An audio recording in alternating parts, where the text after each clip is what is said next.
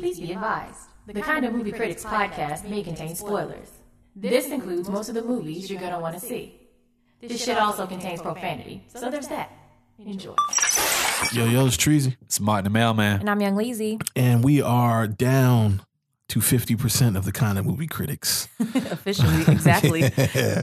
Um, shout out to Corey, uh, Corey Chandler, and, and I almost forgot their names, and Jesse. Jesse T. Yeah, Jesse T, uh, who are off probably doing absolutely nothing. They just haven't seen when they see us. So, That's not true. well, it's, Well, it's, you it's know, a better thing that Corey happened, always saw in- an it, it sounds better. The truth is more depressing. You know, after the situation in Virginia Beach, like Corey and Chandler have been really, really Oh, busy yeah, at their day jobs. Yeah, I forgot about that. They both work in media. Yeah. Well, you know, well, uh, now that you mentioned, we got to give like at least a five second moment of silence for that because it happened so close to Yeah, us, right? definitely. I knew people that were in the building. Yeah. So, um, we will give it its proper. It's not proper, but five. You know, we know it's a podcast. It's After a just due, certain yeah. point in time, you'll probably turn it off. It was ten seconds, so we're gonna give it five seconds, a moment of silence.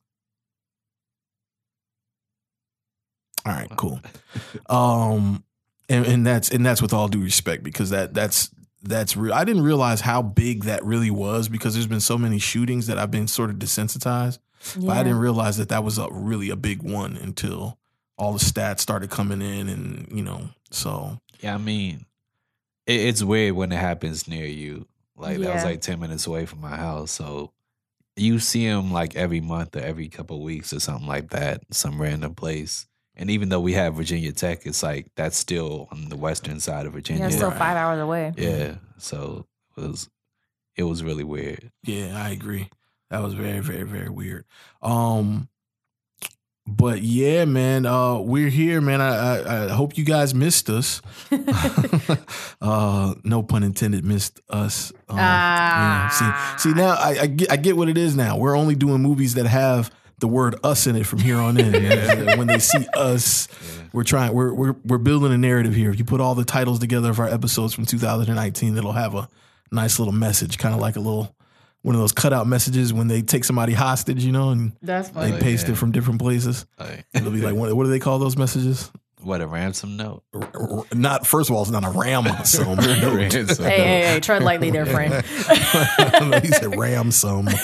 um, um, but yeah, like a ransom note. Um, and um, yeah, man. So uh, we haven't been consistent, and we apologize for it. But we're gonna try Oh, to make but you know what you did? You did some cool shit though. What I do? You were you were cool you shit. were working with the Redelling group on something in the water. Oh like, yeah, all Something of that happened. Like hap- we yeah. were all like doing things and living life. We love y'all. But like Yeah. life's been cool around here, and you know until in recently. Virginia. Yeah, man, we we've been popping. Yeah, something in the water. I got a chance to work that. You was out there drunk, living your best life. in the front row, Yeah, yeah. looking at the peas on the back of Jay Z's neck. Yeah, Shout out Ho- to me. Hove was in VA, baby. yo, yo, skateboard P bought out like everybody, bro. That jump was crazy, man. It was the who the person the one person that I didn't expect to see was like Lil Duval. That one threw me off. Oh, Lil Duval was here. Yeah, he Teddy brought him out on Sunday. Oh, see, I, I was, you know, working, so I didn't really Yeah. get a chance to, because I wasn't working the concerts. We were working like the um, like the TED Talks. So like all the clips that are going around from like Other tone. the other tone stuff when when Tim and Pharrell were talking, we were recording that stuff. So that was our foot. Well, uh, shout out to the Redelling group, um, um, Steph and Joe for getting us on, but it's their footage, I should say. But you know, team collaborative effort. That's why you got network sideways. Don't Yeah. ever forget that. That's that's the truth. Right You'll never there. know who's gonna get on. That's the truth. That's the truth. Shout out to them. That was a huge. They were the they were the only um black media company that was contracted for to do Wow. that was out. You know, obviously outside of other t- uh, outside of I am other. Right. You know, the only contracted black owned company to do any sort of media. and they brought in them out there. another. yeah, black-owned company to help them out. Yeah, it's crazy. So, uh, you know, like Lizzie said, man, uh, you know, networking sideways, which was a paraphrase from the great Issa Issa, Rae. Rae. but it, it it it's all you know relative and it all makes sense. Um, uh, Speaking of something in the water, we got to address Martin's hat. yeah, something on that fucking hat. Well, he got this five panel billionaire boys club hat that looked like goddamn white man can't jump. he got a whole Billy Ho hat. yeah. Lizzie came in the building talking about some Billy Ho. yeah, that shit funny. Yeah, all they had was colorful, colorful hats. Yeah. I mean, that's, that's BBC Club. That's true. That's true. But you you didn't stop at the hat though. You look like you about to go play some pickleball right after this game. he has like I a picked up a shirt. shirt. Like, I picked up a shirt for my nephew and told him not to play basketball in it. Like, what? Oh, a BBC shirt? yeah, yeah, you got. Oh, he does. Oh. Does he even know like what that is? He knows. Well, I told him he knows. He knows about Supreme and he knows about Kith, but he doesn't know about BBC. Which Yo, is when, weird. when did Supreme hit this stride where it became like the biggest shit ever? Like who? Like when did this happen? And is anybody paying Barbara Kruger? Ugh, I Because they guess they, ripped swag jacked her shit, entire shit. Yeah. yeah, well, you know that's not hip hop of her to pay. That's not hip hop of them to pay. It's not, Barbara but Kruger. it's very like if she's smart, like I think she probably is. She'll wait until the brand gets huge and then sue. I don't know if it can get any huge than it is now. It's Oh. kind of a super big deal. She should sue. Yeah. Oh, so I don't know. What do you guys want to do? You just want to? Oh, and Nip, uh, Nip passed since the last time we recorded. Yeah. Nipsey Did he? Hussle. Yeah, 'cause Oh, he, yeah. he he he died on uh, March thirty first, and I think our our episode was like mid March. hmm So yeah, man, that was a big blow, man. That, That, was that was like I immediately thought of you. Like that was a big deal. yeah, yeah. Nip was the homie, man. Um, that was a hard one, but you know we getting past it in a positive way. Um, the whole world. I didn't realize the whole world was like was in dis- it was in distress with And that one. So that, yeah, yeah, and it's like the more people that learned about it, the more people that like added to that. yeah, was hurt by it. Yeah. Yeah. I, I've I've never seen nothing like that in hip hop. Uh, in terms of like an artist, like Pac was the closest, but even then there were still some. But I don't think so. I would agree with you. I don't think that what Pac was trying to do was like as uh manifested, I guess, Yeah. as what Nip was doing. Yeah. So it's kind of hard to to carry on an, an idea when it hasn't become it hasn't materialized into anything yet. So because Nip had something that people could like funnel their energy and their money into, like Yeah. it makes it easier to carry it on. But I agree with you, like the support that people have shown and wanting to just make sure what he was doing is kept alive. it Was real, yeah, Yeah. It And was- you never like real. you never know like what how anything you do. Like Issa Rae don't know we sitting here quoting her like Uh, facts. Yeah. So like you but Yeah. it resonates, you know what I mean? So you never know like how whatever you do will reverberate into eternity. Yeah. So really dope. It is, man. Shout out to my man Moose, man. Like my my, my mentor, man. He was uh if if anybody goes to HU and you and you do journalism at HU, man, he uh he's in the Scripps Howard building, WHOV. Uh but he he has this quote where he always used to say, A man never knows what he's doing till he's till it's done. You Mhm. know what I'm saying? And and I think that that that quote sums up to me Nip Hussle in a sentence. I mean, not obviously not his integrity and But all these other legacy, things, but his legacy. A man never knows what he's doing till it's done. And in his case, I'm I'm I'm almost positive he didn't he didn't know how far it reverberated. I think the idea was to get it to reverberate that far, but you know him him and his you know uh paying with the ultimate price his life kind of bought the maybe the inches in the geography that him being alive here wouldn't have got. So shout out to the king Nip Hus- Nip Hussle. Um which uh uh, just bringing it into when they see us, uh the latest release from Ava DuVernay. I lost it, bro. I lost it when she had Nip Hussle playing at the end, you know. I lost it, man. I, I cried about I cried probably like six times during this whole shit, man, for different reasons. I don't know if you guys I didn't cry actually until the fourth episode. until the fourth episode. Mhm. Okay, that's probably when the majority of mine happened. I cried several episode. times though. Yeah, yeah. But I didn't. Everybody was saying how they couldn't get through the first episode, and what I realized like later, because I was like, "Y'all were crying at this. Like, do you know nothing about this? Like, why? Why are you crying?" Right. And then I realized they weren't crying. It was making them so mad that they couldn't get through it. That too. Yeah. yeah. Oh, that. Yeah. Oh, for sure. For sure. All right. So let's so let's officially get into this. When they see us, the Netflix release uh, of um, the miniseries, four part miniseries that Ava DuVernay did about the Central Park Five, which if anybody was around or born in or was Do of some consciousness, a little bit. I do- I do have a lot of family in New York. I remember um, Yusef Salaam and and Raymond Santana Jr.'s faces like very vividly from, Mm. and I was only like eight years old. Okay. Um, but I remember like seeing them on the news several like times, Mhm. and remember like them just being portrayed like these animals. Mhm. And I, I didn't in my mind like as I got older like tie them to the Central Park jogger, but I did remember their faces, and the the mention of the Central Park jogger that I remember most vividly is in Jungle Fever. Mm, yes. like, well, is it what's his name? Uh, the Turturro brother. I can't think of his name. Uh, The younger uh, brother. Nicholas. Nicholas. Yeah. He's like smacks the the counter and goes, "What about Central Park?" Yeah, Like, yeah, yeah, and I'm like, well, I never, it never dawned on me to like go check on like what he was actually talking about. But when um, the Central Park 5 Mhm. documentary came out on Netflix, like a few years ago, like it may have been like, well, I have to look it up. I want to say it was Like two- 2014. It was like 2013, I believe. okay, Yeah, I remember it, being it was up. before the settlement happened, I believe. yes, it was. Yeah, it that, was. and that happened in 2014. Right, because I remember you're right. Because I remember watching it and then seeing that they got the settlement and being Mm-hmm. Like, "Yes, Yes. finally." But when I when I watched it back, I was having flashbacks of like seeing these kids on the news when I was eight, Mm. which is crazy. Like, but I, I like obviously like Raymond Santana looks so different. Yusef Salaam looks so different because they're so much older. Right. But like yeah. seeing them as kids and going, "Oh shit!" Like I remember seeing them on the news. hmm Yeah. I, it, for me, it wasn't. So you probably have way more recollection than I have. It was like I, I don't remember it in that much detail. I just remember like like I don't remember anything about the case, but I remember. Yeah. seeing them on the television. peripheral conversations. I got this. Shout out to my cousin Curly, man. My cousin Curly know know everything that happened in between in New York from eighty five to motherfucker like two thousand. He's I have like a cousin street. Curly. That's funny. He he's like the He's from street, Philly. the street Wikipedia. He used to tell us. He used to tell us stories about like Alpo and Rich Porter, and Oh, like, okay. and it almost sounded like horror stories. This is like like certain things that happen with like horror stories, like finding the finger in a, uh, you know, Rich Porter's brother's finger in some like in some fries at a.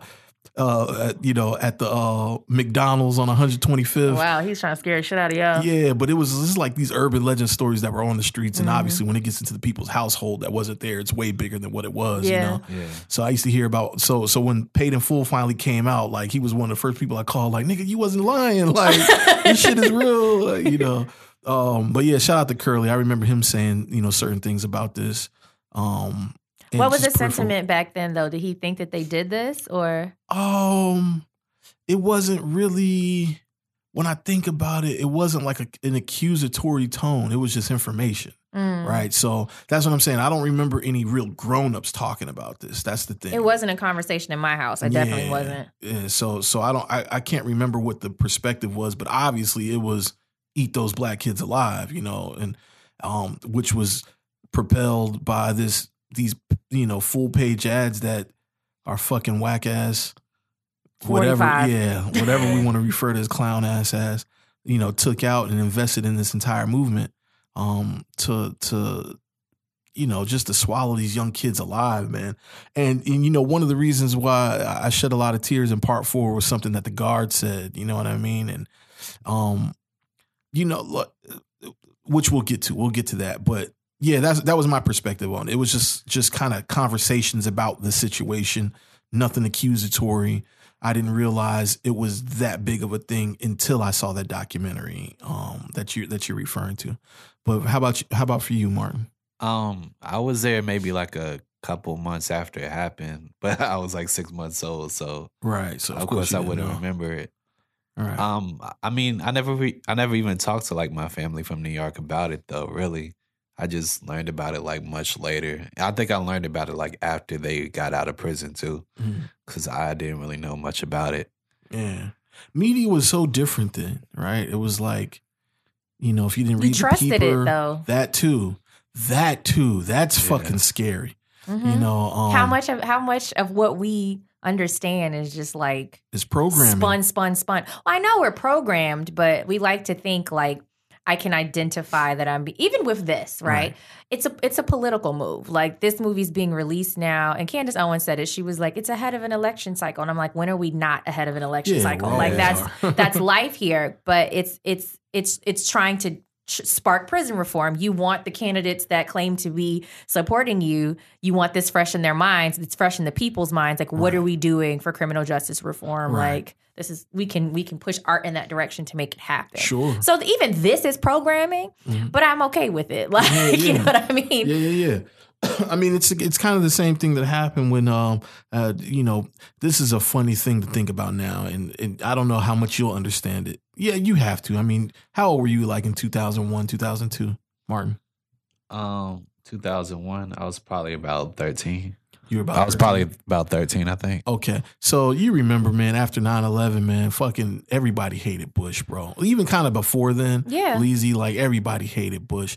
And then, you know, then you have Fahrenheit I don't 9-11. know. I don't know that I actually hated him though. Well, Fahrenheit 9/11 like made me Yeah. very I disappointed. definitely hated him. Right. But I don't. I don't. I don't know that I. I. It wasn't.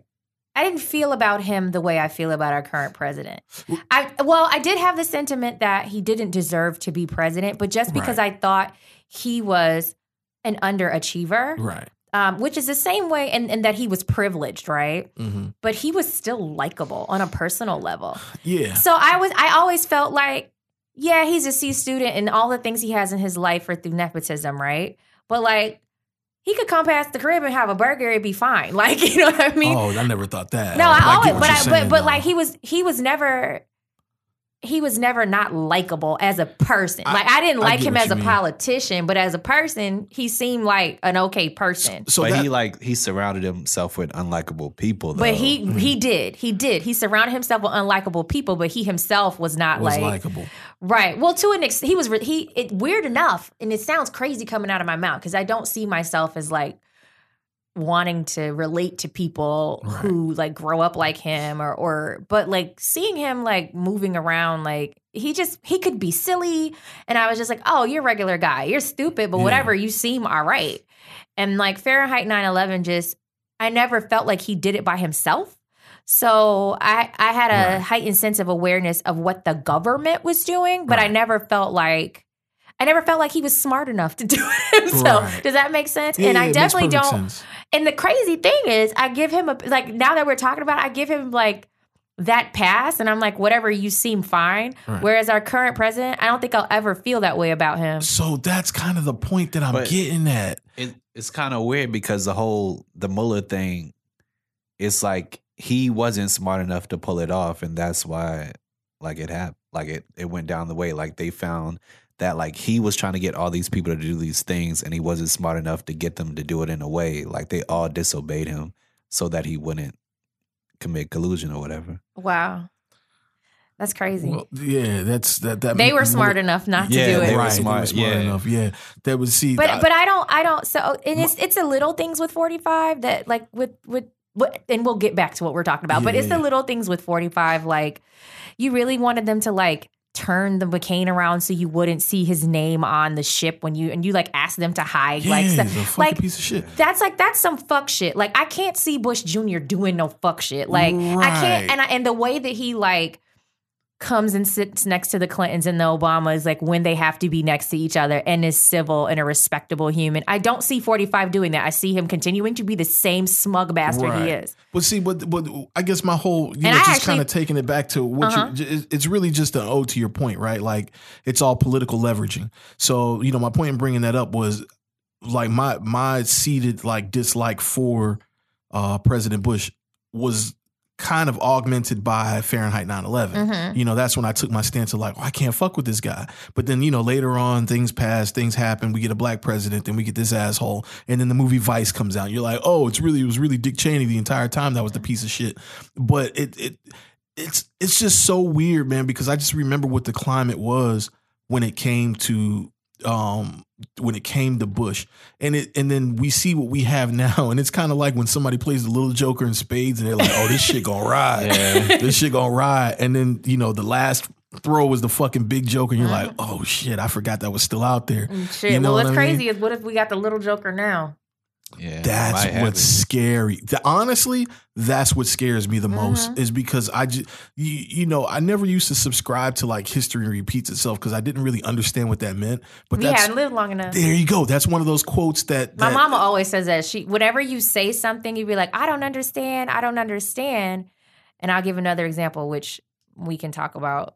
Well, I'll just say it now. The move tragedy. move tragedy, right? when I in talked to my mom about the move bombing, because I like to say what it actually was. Um, when the move bombing, like when I learned about it, I went to talk to my mom about it. And I think I brought this up on the show before. Uh-huh. But I was like, yo, it happened in like 86, 87, right? Mhm. And mom and I was like, Mom, we never talked about this. Was this a big deal? And she was like, Eh, it's just what the times were. And I was like, yo, it was the 80s. But like putting that together with this, and I'd love to see a movie about the move bombing because So- I want people to really understand like people get away with some fuck shit in this country. Right. But like my mom being, and I'm like, really, mom? Like it just was like that. And my mom always says this. She goes, just keep living. Just keep Mm. living. Just keep on living. She always Mm. says that.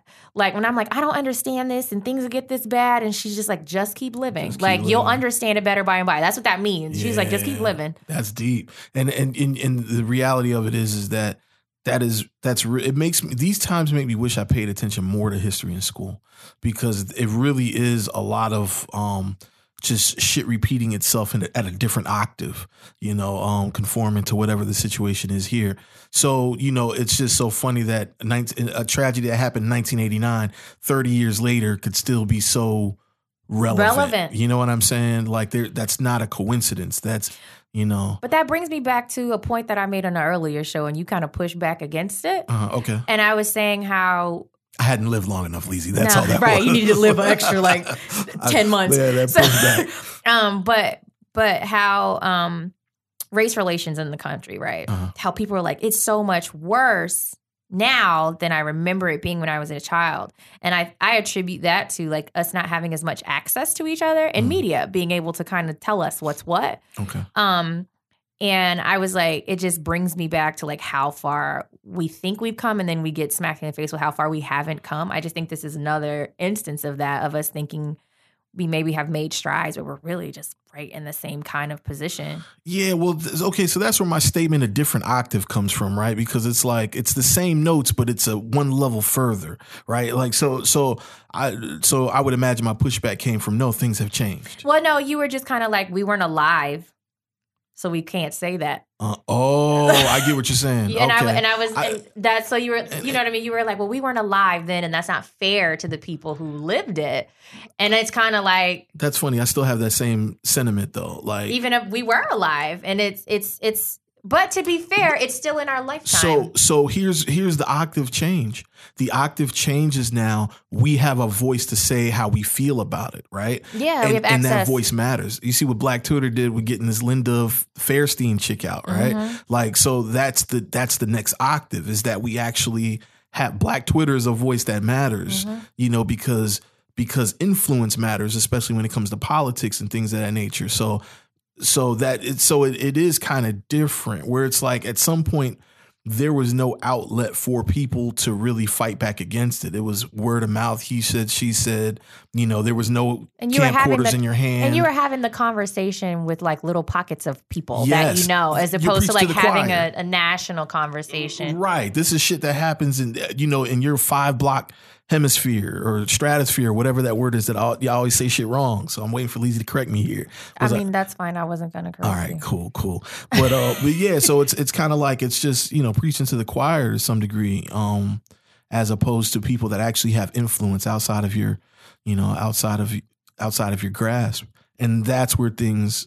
I, I think that's where the octave happens. So I would imagine that's where my point stemmed from. But anyhow, um, um, I don't know. Let's how do how do we how do we this why don't we take it episode by episode Let's do that because this was a very dense, even though it was just this one story, it was just very dense, man. Um, and uh, they did break it. So for anybody who hasn't seen it, it has it has been broken down into four part miniseries. I've heard so many people refer to this as a documentary, and it's so weird. Like yeah, it's not. you- at you- all. that happens. You've heard that Yeah, I've too. heard that a lot, yeah. like yo, this is not a fucking documentary. there is a man. Like, documentary which will piss you off more yeah, yeah. But, I will tell you like what because okay, I did not experience all the emotion that I feel like people were saying that was unbearable for them, and I'm gonna attribute that to me having seen the documentary years ago. I think I went through all of those feelings then. right. It felt different though. Because seeing it as a documentary and seeing like different news clippings like pieced together, one of the things that struck me in this first episode, and probably because I was eight years old. So when you're eight, someone 15 seems so old, right? Yes.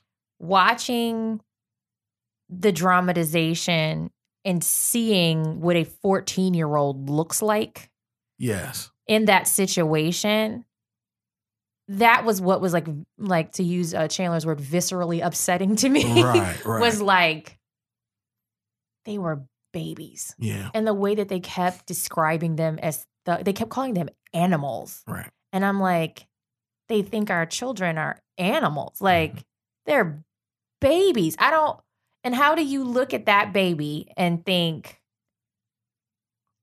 a kid would be capable of doing something like that? A kid who's never been in trouble before, has no history of like violence or or or just, you know, being a criminal at all. No criminal history. Like our babies come out of the womb just Right. like pack animals. yeah. Like that black kids just get together with strangers that they don't even know and decide to like beat a woman near death and rape her. Well, this is what I wondered was like how because it looks like in the in the four part miniseries or whatever, it looks like Reyes and um Corey are like similar to the same age. So like, how old was Reyes at the time? Um, I'd have to look that up. Yeah, 'cause- well, I mean, the, I, it looks like he has. same. Have you ever Yeah. seen what he actually looks like? No, He's he has very um he had crazy eyes. I don't know Oh, how to yeah. put it. Like if he Okay, walk yeah. if he walked past me on the street, yeah, I would be like, the fuck is he doing? Like his just the looking. You ever meet meet someone like that and their countenance is just off, and Yeah. you're just kind of like, what are you about to do? Mm. He got he he got crazy eyes. Like I don't know how to yeah. put I don't know how to put it. Like you know, you ever see a person like um maybe a mentally ill person, right? Or because I know like there's several guys like that live near me that they walk back and forth to the store. You know what I mean? You ever meet that know those guys? And I see them every day, but there's nothing about them that feels threatening.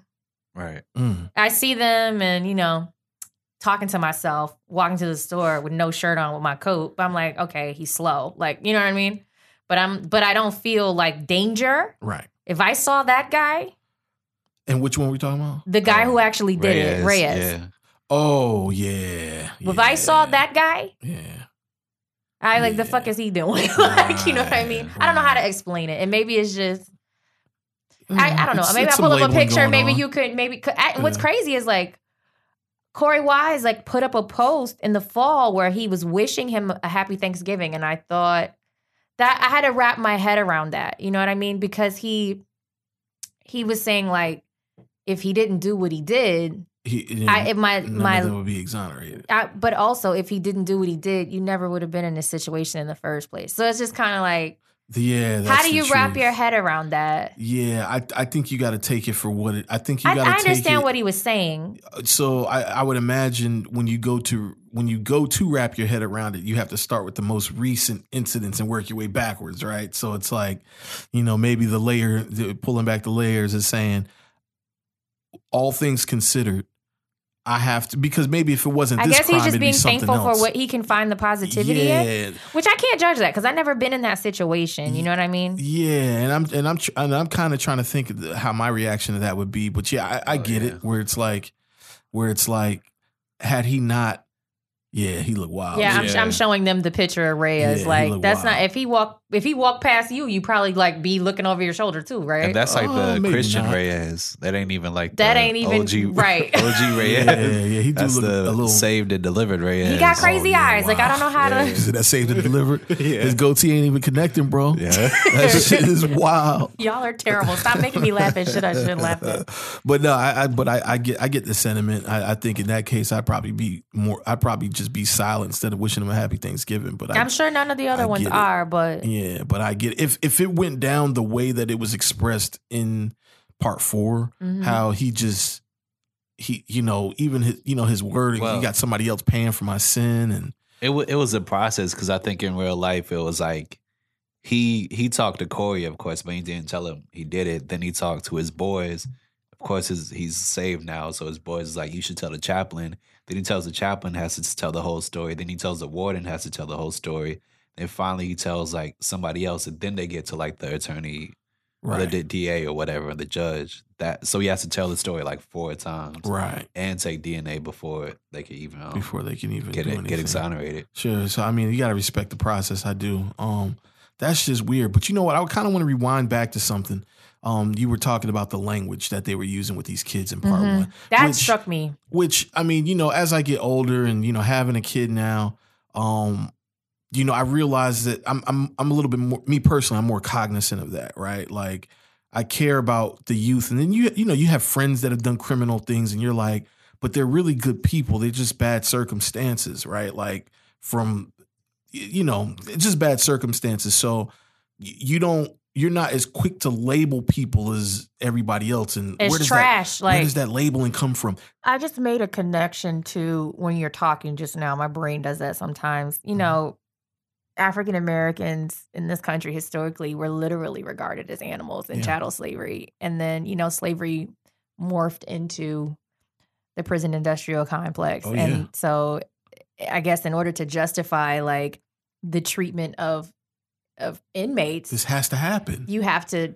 dehumanize them. There has to be and the language. that's been that's been happening, you know, since we hap- arrived here. Man, listen. In in addition to, uh, we're just gonna be jumping all over the place. Just strap on the seatbelt and get ready just for a ride. unpacking, y'all. Just yeah, because there's so much with this. I, okay, in addition to Thirteenth, right, which was Ava's uh, documentary project that actually came before. It was, it was what Thirteenth came out in what like 2016, 2017. The documentary she did about the Thirteenth. Amendment. No, it was after. It was we started this in 2017, so it was it was after. so it was after that. So, it was like 2000. It might have been 2017. It wasn't last year. Okay. So she did 13th, if anybody's not familiar, which is also a Netflix documentary. Go watch that. Her and Oprah had a sit down conversation about the 13th documentary. Did you guys watch that? No. No. That's on Netflix as well. Go watch that. So it's just like a 30 minute conversation with her and Oprah, and Oprah basically interviewing Ava, who, if I haven't said it, man, Ava's so fucking beautiful, bro. She's I, very beautiful. I love Ava DuVernay, man. She looks like the lost child of Muhammad Ali. I think she looks like an Ali. Interesting. I can me. see that. Yeah, I can see that. Um, but she, you know, she just said something. It's just funny how you know Thirteenth and then this, right? It's all this is all part of the same book. This is all part of the same catalog, right? And um, and she just made a point about Thirteenth, where it's like. You know, depending on what point you're coming into all this information is what you know. You know, crack and cocaine. You know, and you know, just different. Everybody has different reference points but it's so different when you see it all laid out on the table for you and how it's how it is all connected you know this is it's a it's a lot easier to digest than you think you know it's what it is is the timelines is what sort of distorts our viewpoint about all this being the relevancy of all this right? But when you start looking at things that happen decade by decade and you look at who profits decade by decade it, it's really all the same conversation. This is all the same conversation. And it's it's you know there's capitalism. I don't know if my head nod is audible, but like I'm over here giving the mean church lady head nod. yeah she's doing everything but the fist um uh but it's all the same conversation man Uh, you know capitalism racism and you know how they how they feed each other you know it's just one big dialogue man so part one was about the incident and uh how these kids became the suspects Did, right So had you watched the documentary before? No, I never watched. So this it. was like you saw this for the first time. yeah. What were you feeling? um, it felt like a horror movie. To I've heard me, people say that. because it's like you know. Of course, I knew they were arrested and they were going to be locked up or whatever. So you're just seeing kids in New York City and being in New York. I've seen kids all the time. Like last time I went to this uh this fried ice cream place like in uh Chinatown. And these kids were like roasting me or whatever. And it's just like some random kids. they were roasting you Yeah. Like with the fried ice cream and the, You with had the that on, sprinkles. that's yeah.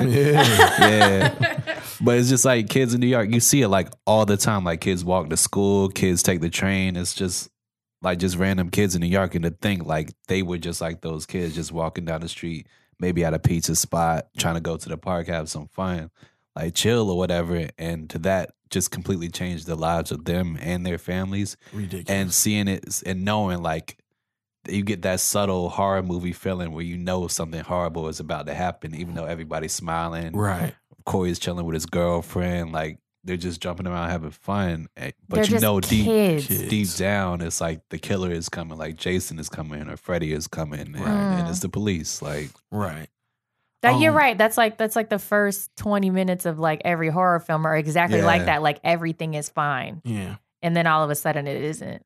mm. yeah. Um, d- d- so just back to the historical context in like real life. Do you think they did they play up race as much in the in during the case? Did they play up race as much as it kind of was here? I don't know, but there was a lot of coded language. So interestingly enough, like talking black, talking white, what that Mhm. means and the implications of that, and you people who I love to tell like you're crazy when you say that's not a thing. Right. So the word wildin, wildin out. Wow, right. What does that mean? Like that just mean we don't even say that anymore in Virginia. We say you Yeah. wellin. Yeah, right, you you wellin', right. So It's- but the only person that used wild now is Nick Cannon. wildin, but he don't even put the G on it. You're right. Um, because like when they said it, when they, I I remember like there's like watching the documentary and them going this phenomena of wilding, but the way they said it, like the way we say it, is just kind of like yo, you you you acting crazy, wilding. Right. And like that means something completely different than the way that it was like put Right. when the media said it. When yes. I guess it's like accessible language. It's like when I say that, it means one thing, and when you say it and you you change the context of how it's being used, it means something else. Right. So they were saying they were they were like these kids describe it as wilding, getting together in packs to cause mischief. I'm like that's not even what wilding means. Like right. Wilding is not even that specific. no, like you, you just do you term. doing too much. Like but but you know what? But that is that is a conversation, right? That's a Mhm. conversation of like paired with this incident, that word being so broad. it's coded. it's it's coded and but it's, it's, also racially broad. coded. It's broad, but it well it, it means one thing to us, right? When you're talking black. right. It means something else when you're talking white. Like you know what I'm saying? So Right. and it, it, it was coded. It's the same way, like like the word nigga for real at the end of the day. But Um, see, that's a little bit more specific. yes that's and what I'm saying. Like, well, if we talk about context and accessible language, then yes, right? yeah, But but when we're talking about what the goal of the use of the word is, is it was to dehumanize these children. for sure. And to me, is that racially coded? Yes. When I hear people refer to kids as thugs or as savages or Mhm. as, you know what I mean, Yeah. animals or monsters or trash, like it just it does something to me. I don't Right. like to hear. And okay, I'll give an example. Okay. It could be anything just to dehumanize someone. So what was the word they were using in BlacKkKlansman? He kept calling them toads. He kept calling black people toads. Right. Yeah. Yeah. That's not even anything I've ever heard t- before to know to be offended by That it. just set them off. But when he said it, I knew exactly what the fuck it meant right. and why he was saying it. Right. Well, I didn't know why he was saying it. Like, what is what is a toad? that? Dehumanize is just is just dehumanization. Oh, that okay. and his, you, meant, you, yeah, yeah, know, yeah, the response was, "I only Ain't- have human no- beings." Right. There are ain't no toads toads. here. They're just human beings. Yeah, yeah, yeah. Yeah, I'm I'm with you. I didn't know. I never heard that slur before, but I knew it was a slur. Yeah, you knew what it like, was exactly when you heard. But because of how but that it was used. it was just it was just to answer your question. Do I Mhm. think that there was racial talk? Maybe. I feel like in personal conversations, probably these black savages, blah blah blah blah blah. But in terms of the the media, a lot of things are coded the same way they are now. Yeah. Yeah. Um, which, you know, obviously everything is perspective or perception. Mm-hmm. Um, and whoever controls the narrative, right? And Mm-hmm. that's where things have changed. Is like mass media is not the only person that can create a narrative now. Mhm. Any any any person with a following can create a narrative, uh, which we see is scary. You know, it's it's beneficial in some ways, but it's extremely dangerous um, when it when it has no when it's has no real merit or is sort of like augmented by by prejudice or you know things of that nature. Um, I tell you, man. First of all, I, I if there was a way that we could give out an award for best acting, like and from kind of movie critics, and it actually would matter, man. The kid Asante Blackk who played the young Kevin, the youngest one out of all of them, he murdered this role. And there was one scene specifically with him where I was like, it really hit home, like how how pressured this situation is. I don't know if you guys have ever been questioned by cops. I've been questioned by No, cops, I right? haven't. It's it's very they're very. I, I was questioned by cops in a situation that was not as serious as this, but they use some of the same tactics to try to get the information they want. And it's not. This is not like they're. I don't think they piped this up for the movie by any means. It was probably way worse They took it and they the toned videos. it down. Right. The part where where Kevin and I'm what I'm I'm I'm illustrating something physical. When he had his hand on his head like this and he was talking and he was nervous and he had his hand like kind of rubbing the top of his head and he was answering one of their questions and the cop pushed his hand down and it smacked on the table. Do y'all remember that Mm-hmm. scene? Oh, I was that that fucked me up because well He's first of baby, all he's like, a baby And you're a big ass man. yeah, and that was a hard ass thump. So you know, I just even from a directorial standpoint, from a behind the lens standpoint, you know, that wasn't. I'm sure they didn't bring in a rubber table for this moment. You know, this was a moment. This kid performed his own stunt in that moment. Maybe you know? it was improvised.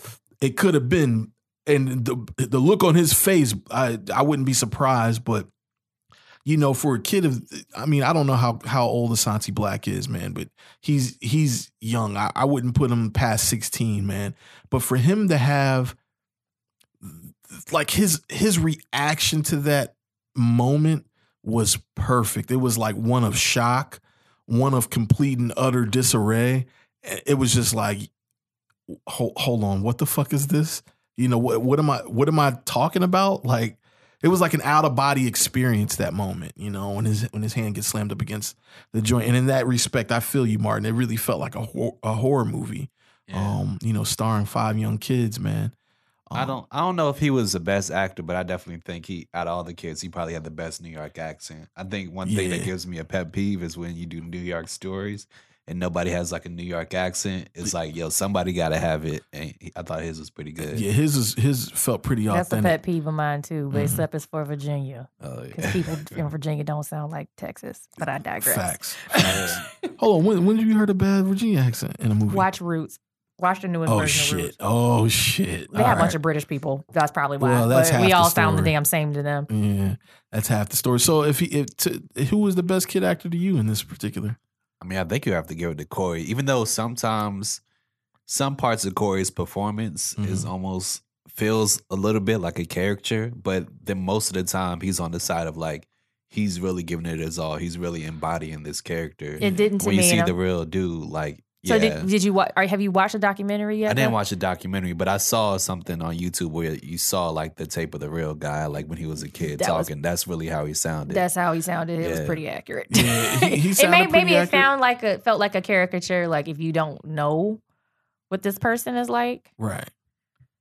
You, you know what? And because all right, you're right. I have to give it to you. I mean, damn near all of part four was about Korey Wise's character, so he got the most shine out of all the kids for sure. We saw the most range out of him. Yeah. But I tell you, man, his but you feel like the other kid's capable. yeah, I feel like the other kid is way more capable. I, and I don't know this, the actor who played Korey Wise. Let me look that up real quick while I'm saying this. I don't know his name, but I just know Yeah. that's a kid from I think Moonlight. it's like From Moonlight, right, from Jharrel. He was- Jerome. I think. Yeah, that that is. sounds about Yeah. right. Jharrel Jerome. He was in this other movie called uh, First Match. That's also on um on Netflix. But he just he, he does this tight lip thing all the time, Yeah. and he don't never let it go.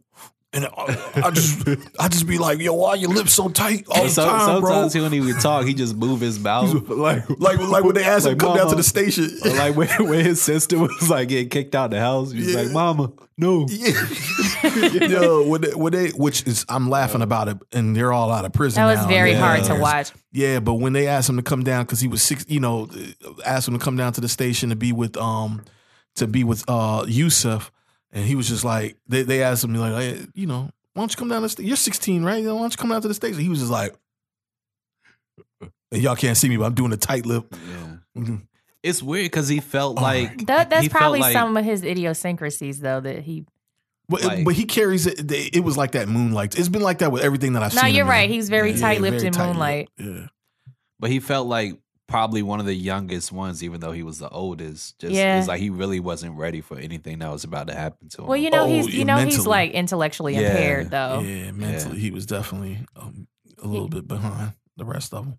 So it's so the movie portrayed at least. No, he is in real Okay, life. in real He's- life. because see, he's the only tape that I saw. I, I didn't see the other. He is a dim- tapes. he is a diminished IQ. okay, gotcha. Uh, Um, um, but yeah, his his that that whole part four with him, man, that was he. I mean, that was some good range for him. They they put his tight lip to use. And I tell you what, I hate you. the part that really killed. And I tell you, uh, like, okay, so you talk about the accents, the New York accents being bad. I didn't like his. wa- Do you remember his walk at the end when he was like walking through the streets of that all know white? that. that shot, shot, man. I'm like, yo, Yo, fam, nobody there's walk a lot like of that. there's a lot of people straight out of prison that like they walk like it was like ten years ago. Yeah, my like nigga. that. But Like, ten years before he got out, they didn't walk like that though. Nah, I see. I literally seen a dude, and this was like 2004. Uh, Literally, well, when did they build Town Center? 2004, 2005. so, yeah, I seen a dude like taking his chick to Cheesecake Factory. He Right. had on a head to toe like white Dapper Dan MCM situation. oh my god, It, it looked exactly like, Like that. that? And Oh um, me and my daughter's father were there. He was like, This nigga must have like literally just came home. He's like, I'm gonna put my shit on, I'm gonna take my lady Little out. hot tub time machine ass looking nigga. Yeah, so I mean, I wasn't mad at that scene. Like I seen it in real life, and it looked pretty Boy. fucking accurate. That nigga walk was crazy, bro. like crazy. Um, did we give kudos to Bradford Young, man, and the cinematography? so honestly, shit? until the until the credits started playing, it didn't dawn on me to even look. uh-huh. And then I seen his name, I was like, Bradford Young. Yeah, that's I had to text you immediately. Yeah, you did. Yeah, that yo, I love Bradford Young, man. I just, I feel like the this at no point did not feel like Harlem in the 80s. You know what I'm saying? It did not there was no so that's a credit to him but also like the production design, right? Mhm. Whoever did the costume and whoever did the staging on the st- I mean, there were shots Yeah. usually with these period pieces, especially when it comes to New York, you can always tell because they they sort of limit your amount of view on a city block. But well, I, I think New York is one of those cities you could find a lot of places in New York that look like still look like New York in the eighties. The Kennedy Fried Chicken looks like it looked then. yeah, it still looks like it look but I mean parts of Brooklyn, like parts of Queens, like it still looks like New York back then. It's still there, but then The you Bronx got, but then, especially. but then you got to talk Yeah. about the cars. yeah, you got to that's talk true. about the wardrobing. You know what I'm saying? You got to talk about certain buildings that weren't there when you shoot. Like, like for instance, you know, you do a wide landscape. I mean, the, the The towers, towers are are gone. gone, yeah. You know, so Yeah. that automatically You, you- can the find sk- footage of that really yeah, easily, though. but but it's still there's even when you start talking about inner city, right within the within the streets and the blocks, like you gotta you gotta understand, right? When people from New York that grew up in New York watch these things, they pick these shit apart. True. Oh, that's fucking fucking that's fucking 35th and that, that, you know That's what I'm me saying? watching shit in Atlanta. Yeah, yeah. It's like they pick shit apart, man. So it's like you kind of got to limit your amount of view because every block can look the same or has the same elements. And it's very easy, you know, throw some graffiti You're up. like, they're some not even in colors. Harlem. Yeah. Right. And and I just felt like this was authentic New York. Yeah. You know what I mean? No part of it did not feel like it was not authentic New York. Uh, like you said, down to the Kennedy Fried Chicken. You know what I'm saying? Um, uh, so so that I just want to give kudos to Bradford Young and whoever the production designer was for this uh, for this miniseries because all that shit was on point like a mug, bro. Um, all right. So what else happened in part one? The kids get brought in for questioning. Oh, The the the like so the conversations between police. yes, yes. Okay, let's go there. I'm very curious like how accurate those things are. Um I can see it going down like that. So the thing is, you obviously know um because they made it a point to show them at the crime scene, Right. right? And to show like the thing that makes it all fall apart is that you're claiming these five kids did that. There's not five sets of footprints. Right. Like it you can clearly see that one person drug one person's body. Right. Um so then how do you jump from that to say like I'm going to make this whole other story So fit what I want it to fit when I clearly know it's bullshit. Oh, okay. So you're okay. So we're talking about two levels. You're talking about the actual dialogue between the actual police and the prosecution team in the in the eighty in the late eighties, Mm-hmm. and then you're talking about are are you also saying like how do you hypothesize that if you're in the writers' room? Mm-hmm. So okay, so I heard a I heard um I don't know if it was a podcast or something that I heard Ava on. Matter of fact, I think it was the Van Lathan podcast, the Red Okay. Pill podcast. Uh, she was on the last episode of Van Lathan's podcast, and she said that she reached out to everybody who was portrayed in this film. She reached out to have their perspective noted. Right? She wanted to make contact, like, "Hey, I'm doing a thing, and I'm You giving you a chance to say certain things." You know what I'm saying? Like, um, you know, to go not- on record, yeah. Yes, not asking for your permission, but I'm asking for your point of view, sort of thing. And she was like, nobody on that side came, Wanted to came to, give the it- aid. She said that Linda Feinstein like didn't want to meet with her and then like was trying to put all these demands on the situation. Like she wanted Yes, like copy was it. approval and all this Yeah. crazy shit And she would never like, get. "Fam, he was like, "Fam, that's not you're ne- you're never gonna get that." No. Um, so I think I think this is one of those situations where we always talk about history is you know written by the by the victors, you know what I mean? And I, and I feel like that same energy applies here. Whereas like now that we've seen the entire thing play out and you were all the way the fuck wrong, I I kind of have the autonomy to say whatever I want to say that you said because you were wrong. So it doesn't matter what I say, you were wrong, to right? be fair, um, we know that a lot of times police don't. They pick a they pick a suspect they like and make Sure. the facts fit the suspect. Which is dangerous as fuck. Yeah. Well, and it's irresponsible. Yeah. Um, especially when this guy goes out and murders four people or uh, you know attacks like four more people, you know. But go Mhm. ahead though. Um, but even though she didn't talk to those police, I don't think it would have been hard for to get some police in those situations, some good police maybe who've been in those situations to Maybe. say how those conversations go. And who's to say she didn't? I, I'm thinking that may have happened. Yeah, because That's how I would approach it sure because I have cop friends, yeah and they, you know, they can say like they say what they want to say to me because there's no consequence for it, and they don't necessarily have to be named in a in a writer's room either. So and and I, I take it like this piece wasn't anti-police, right? I didn't take this piece as being I- anti-police. I didn't take it as being anti-police either. I took it as being like the justice system needs reform. yeah anti-establishment. yeah. uh, anti-legacy, um, and the way, like you said, justice system reform. So I would imagine that she probably, in the effort of probably not wanting to do that to the police, and to, you know to to this to the department as a whole, I would imagine that those conversations probably did happen to some degree. Um, but again, when you have the facts, right? When you have the facts that they went after five kids and it became a brand, Central Park Five. You know what I'm saying? Um, and every and none of the evidence pointed to five people. I, me as a viewer, no matter how outlandish you get with the with the dialogue, a part of it had to go there at some point to to to bring five kids into the situation. And then I, I feel like between the tapes, you can hypothesize things. Um, I think there's just a lot of, uh, I mean, there's just a lot of fair hypothesis that happens, even when you talk about what happened inside of, you know, their households when they left. You know what I'm saying? Like, there's a lot of hypothesis there.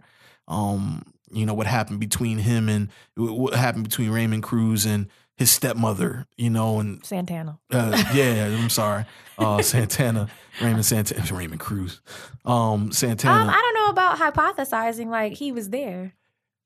He's he and he's there for you to ask him. Like they're not gonna have the dialogue exactly right. right, But, he can tell you how it felt. He can tell you some of the felt, I, I believe right. she probably did call him a rapist. You know what I mean? maybe, maybe not. You She know probably did. I, I feel like if that happened, that's something that would have stuck with him. That's something that would have stuck with him. Yeah, I, I I feel you on that. The point that I wanted to get to, though, not even a point, but I I, I just want to make sure we don't gloss over this because this is a whole conversation in itself. Anton's father or Antron's father, Michael K. Williams' character. Okay, so it was it Antron or Anton? Antron. It was Antron. Antron. Okay, just wanted to make sure because IMDb has it as Anton, so they It was fucked up. definitely Antron. Is Antron. Um, so Antron comes in. We see at the beginning that him and his father have this great relationship. There's a great admiration for each other. It's based on sports, things like that, right? Um, then this whole incident happens, and Antron's mother and father comes in. The mama holds it down, right? The mama, you ain't doing this to my son. She's standing up. She ready to knock him the fuck out. You know all that. They push her out of the room, obviously, because she was the most dominant and she was the most um I mean, she was just the most vocally like, "You're not to fuck with my son in that way." Um, and I guess the the father they felt like they can. He was not as vocal, so they felt like, okay, maybe there's some gray area with this guy. They let him in. He seems to be talking sensible. With you know, cops. I put up the air quotes, sensible. Uh, that, I think that they saw him as someone who was more easily manipulated. That too, right? Because he was just so soft spoken, but he was just well, sort I of think in they the had middle. something to hold over his head. that that part right but even before we saw that we saw these instances of it just creates this conversation of for me right the portrayal of black fathers against black mothers right and there's obviously a soft spot there's ob- there's there's a sore spot here that probably goes back to slavery somehow right with like um when you start talking about the Willie Lynch letters right and like how, you know, how do you break a you know breaking a horse and breaking a breaking a family Mm-hmm. um, and you kind of humiliate Breaking the father. Yeah, yeah. humiliating the father in front of the family and yada yada yada, all this, all that. Um, I just felt like that was like a micro conversation happening right then and there. Did you guys feel that at any point enough to have a conversation about it? Um, I was actually not keyed into that. I could see how you would think that though. I don't think you're like pulling that out of your ass. Right. But I, I wasn't particularly keyed into that. Okay. Um they Yeah. more more so because with the exception of Yusef, hmm none of them were prepared to protect their children. Um Right. even even in that situation with Antron's father and his mother, neither of them told him not to talk or to lawyer up. See that that's the thing that was weird watching this. Like the I only watched it once, but watching this is like we're so used to um so many other programs and so many other stuff. I know this happened in the '80s, and I think that's the thing. It's like the first thing on your mind is lawyer up. Like don't say anything to the cops. Right. Like we all know that now. We probably all teach our kids or younger kids that now. But I guess back then they weren't taught that. I guess. yeah. Well, is that an is that an economical thing? Right? Is that like I don't think so. Yeah, okay, so that's just an education thing. I think that it's it comes with your perspective on what your relationship to the police is and what your what your rights are, your ability to assert them. I don't think people were any less scared of police then than they are now. And those kids, you know how people are always like, "Why you running if you didn't do shit?" They knew they didn't do shit. So they they probably were like, "Well, let me just cooperate," not knowing where it would take them. Um Right. but but here's the thing, like I'm I don't know that I'm gonna put that on economics. I suburban kids talk to cops when they fucking shouldn't because they you understand what I'm saying? They don't and a lot of people don't understand even when you ask for a lawyer, there's a way that you have to say it for right. for them to actually have to take comply. it seriously. Yeah. Yeah. like you have to literally say like I'm asserting my right to a lawyer because we all hear like our Miranda rights. You have the right to remain silent. Right. Like, but they still think they have to talk to them. Right. Right. So I, their parents obviously had no understanding of that either. Well, but here's the thing. Obviously, his father had a brush with the law, right? Because they sort of held that over his head, Mhm. right? So, not saying that. I mean, there's there's a certain amount of education once you go through the legal system. I think that's the crash course. No matter how you enter it and how you go through it, you kind of see you kind of see who's who in the process, right?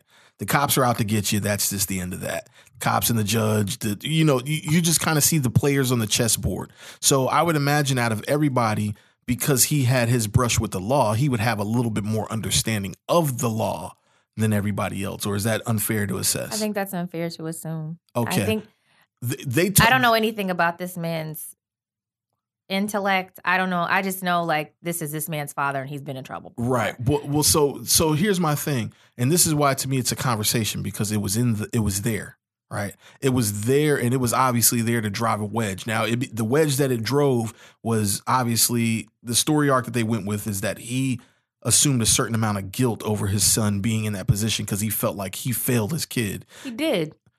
Right. He did fail his kid, but that's what I'm saying. Like for this to be in the story, it has to have been true because we're talking about this is this kid's perspective, right? So I'm sure I'm sure Antron had a certain amount of, you know, just going back to the story, he had a certain this. I'm sure this wasn't dr- dramatized to make us feel a certain way. This is probably how it happened, or at least Antron's recollection of how it happened. Being a 14 year old kid, 15 year old kid, right? Is that fair to assume? Yeah. Okay, so it was in there to what drive a wedge between him and his father's relate, you know, to kind of show us where the wedge between him and his father relationship came from. I don't I don't I don't know that it's that. I just think it's like this is just what happened. Yeah, This is he failed me. yeah, And this is how that continued to manifest in our relationship right. until he passed. I don't I don't know that it was necessarily making the point about black women versus black men because like I said with the exception of Yusef, they all failed their children. right. Um mothers and fathers alike. Raymond's father failed him, you Yeah. know what I mean? Like Yeah, um and they um, I don't know, maybe Korey's mother didn't get there in time, I don't know. Um right. Well, for Korey, He was old enough that they could talk to him, but right. Well, his mother, his mother she couldn't find him. was a single. Yeah, she couldn't find him. Yeah, that's that's what that was. And she kind of just had this certain amount of like disorientation about her kids anyway, which we sort of saw with with. I'm assuming that was her daughter that wanted to be a man. Is that what was going on, or is No. it transvestite? so that or- no, we don't use that word anymore. oh, I'm we don't. I'm sorry. Trans trans person. trans person. transgender. Gotcha. So that person that you saw, uh huh. that's why it's confusing to you. That person is post transition trans woman. Okay. So the person that you saw was born male. Okay. And that, she was on um America's Top Next Top Model. I can't think of her name. really Mhm. in She- real life. Yeah, she was on Top Model as a trans woman modeling. Oh, okay. So she's like a name. and I didn't immediately recognize her until she was dressed like a woman. Hold on. When did Top Model come out?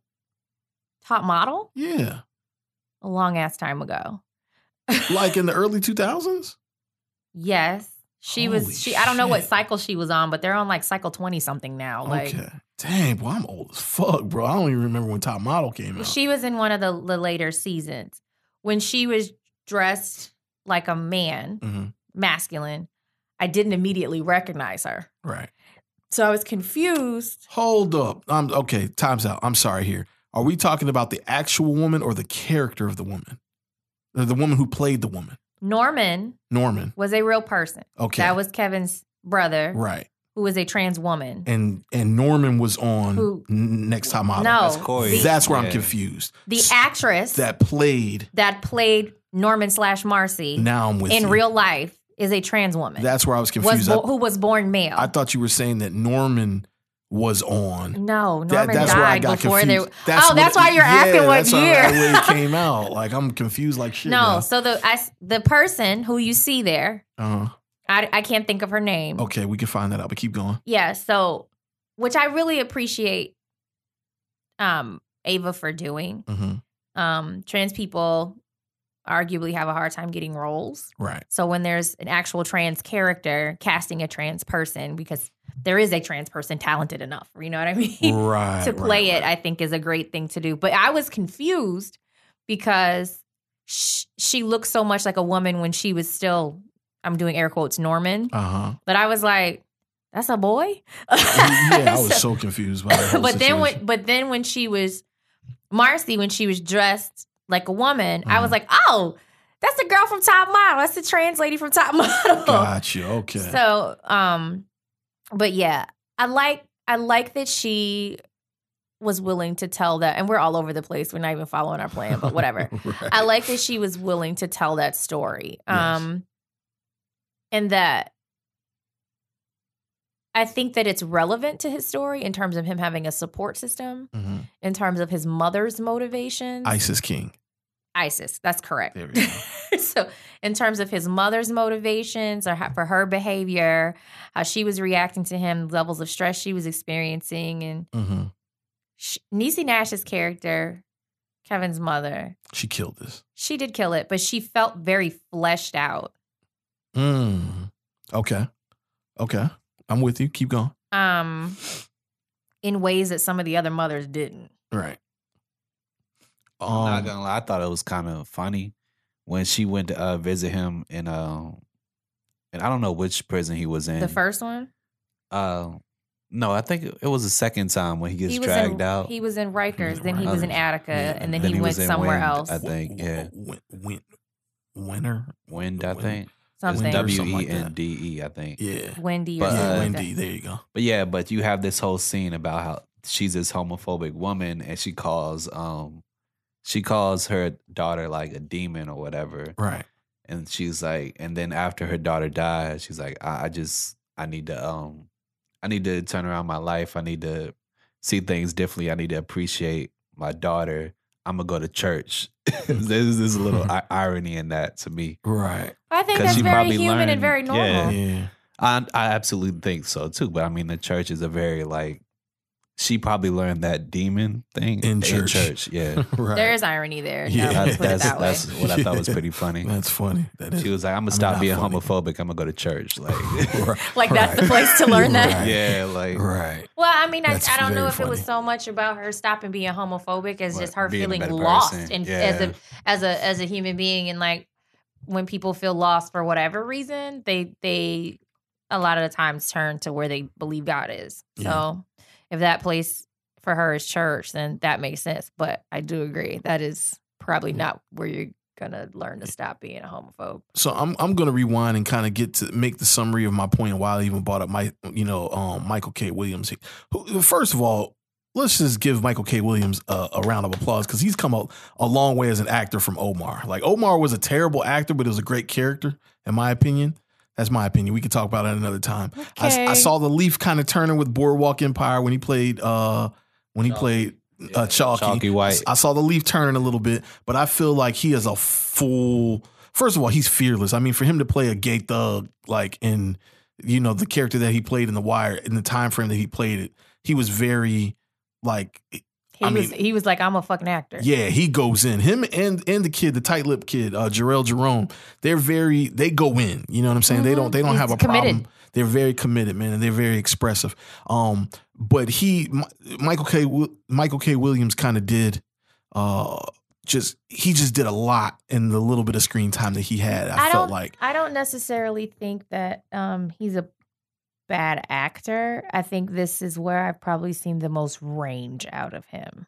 see Um, I, I can I can see that to a degree. just because I find that he doesn't have a lot of character variance, and so like Omar is delivering. Like my fa- my actual favorite from him is I don't remember his name, but when he was in I think I love my wife.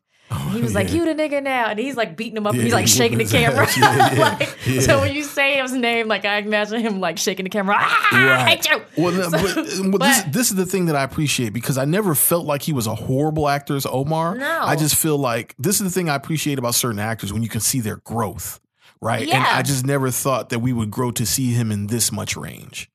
As, as- that's So kind of what I'm saying. surprised you. He's very much surprising. Like, He's his whole career surprised You me. didn't know if he had that in him. His whole career surprising me because he has the biggest scar that goes across his face. Buck 50, I got caught up in a gang fight, razor blade scar right down the middle of his face. And and I, I just feel like a characteristic like that is very is very visceral. It's easy to make them make him like the bad guy all the time. I honestly feel like the scars. Like I don't even see it anymore. Exactly my point. That's exactly my point. Is that he's doing he's doing things that are so he's doing things that that make you assess the character so much and like the character so much that the physical doesn't even matter. He's still playing criminals though. And it, but but okay, I'm not. I'm saying that to say Chalky this. was a lovable character. Omar was a lovable uh, bad guy. like no, yeah, he's an anti-hero. I j- Omar, but this is the thing. He's playing criminals, right? Which the scar, like obviously for Omar, is like perfect. Uh-huh. Right. He's a criminal. I've been through some shit. So I'm, wearing it on my face. He plays criminals, but none of his criminals are the same.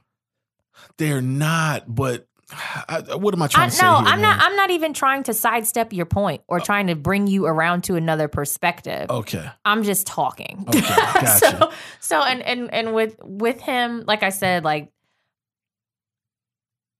I never That's how I feel about Nia Long. Like I don't think she's a bad actress. I just don't expect a whole lot from her. Right. And I think for him, like this part really gave him an opportunity to express like a wider range. Right. Shout out to Ava for that. Because she did her thing in casting on this one. Absolutely. the Yeah, cast she did her thing amazing. on casting on this one. But but yeah, man, um just to wrap up how I felt about his character, um, I just feel like as a father, man, as a father who's doing the work and is being there, I get the point of like saying you're trying to protect your child, but I just don't really even you know with your brushes with the law, I don't understand your perspective of tell them what they want to hear if this is not the truth. Like that is that is fucking crazy to me. Because maybe he's bought into the idea that he could have gone home too. Like that's the only thing I can think of is that he believed the lie. Yeah, well, Um, I, I need I need for all I need for all of my men that, that get put in these situations to understand, man. You don't fucking talk to the cops, bro. Like you don't even give yourself a chance to tell them what they need to know or what they want to know.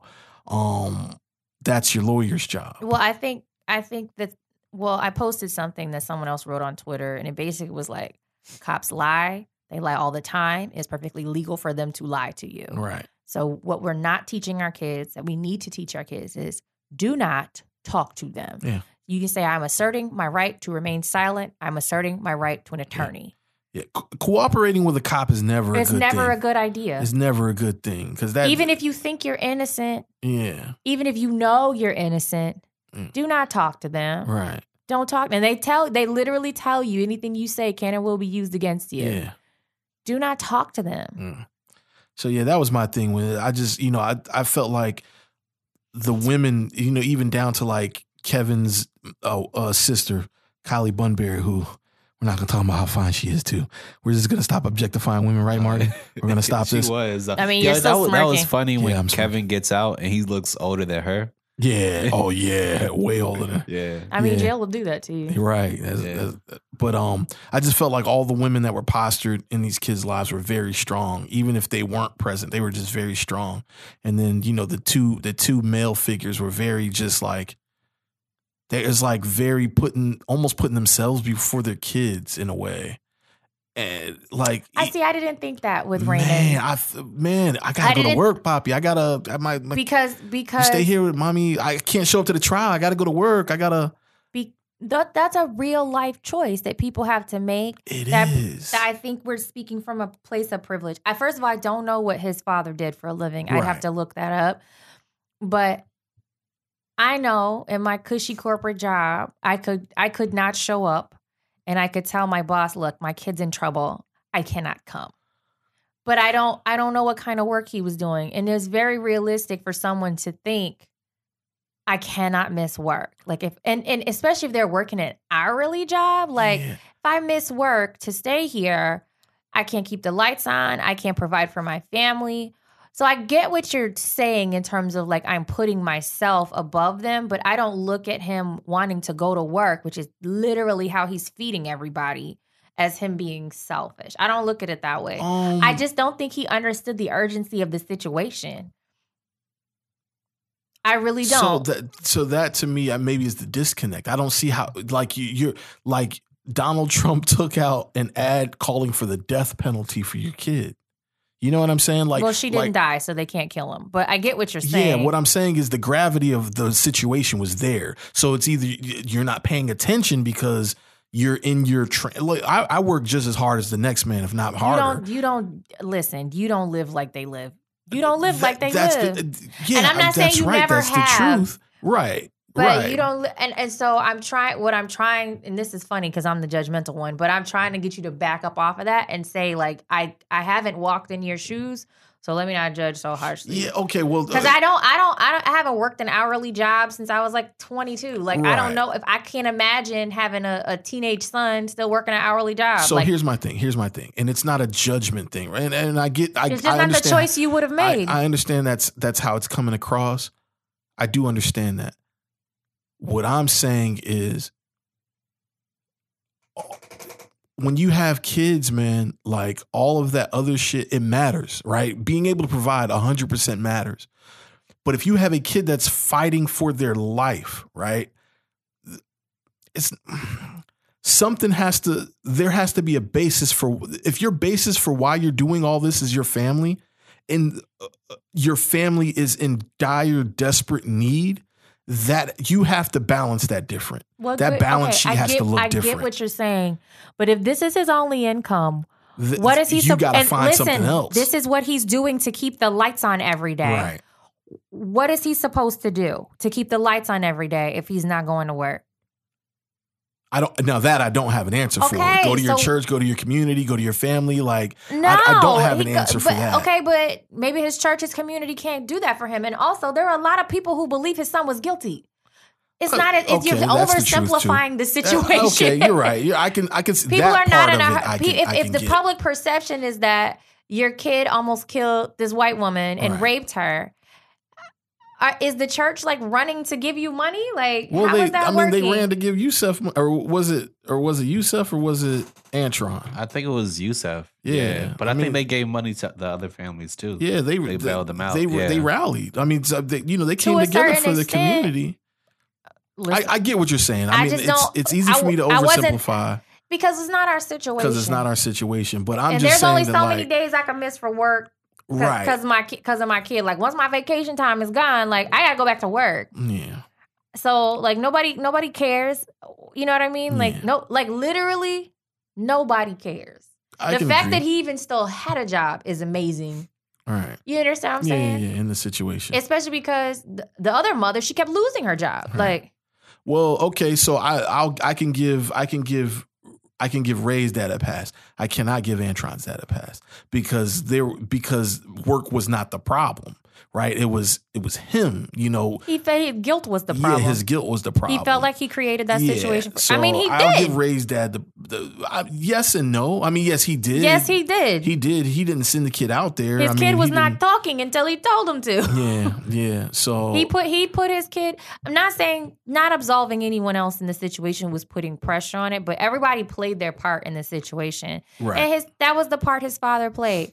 Now, was it you know, you know how we have the conversation about intent versus effect? hmm As far as as far as you know, his life goes, Antron's life goes. Mhm. His father had a good intent. His good intent doesn't matter. The effect is still the same. Right. So I don't know. I just see him as a human being. He failed his kid. And I mean, I'm not I'm a parent, you're a parent. hmm Nobody has a child that they never ever failed. Facts. Some of us fail our children in much larger ways than others. Right. Facts. But I definitely can say like there were times there have been times where like I've made a decision and I wish I hadn't made that decision. Mm. Um it's never had these kinds of consequences and I pray that I'm never in that situation. Right. but I just feel like it's easy to say what you would do, and I, I, I definitely can say it is easy for me to sit here and say like, I would, I would be like, don't talk to anybody. This conversation is over. We are. Where is our lawyer? yeah.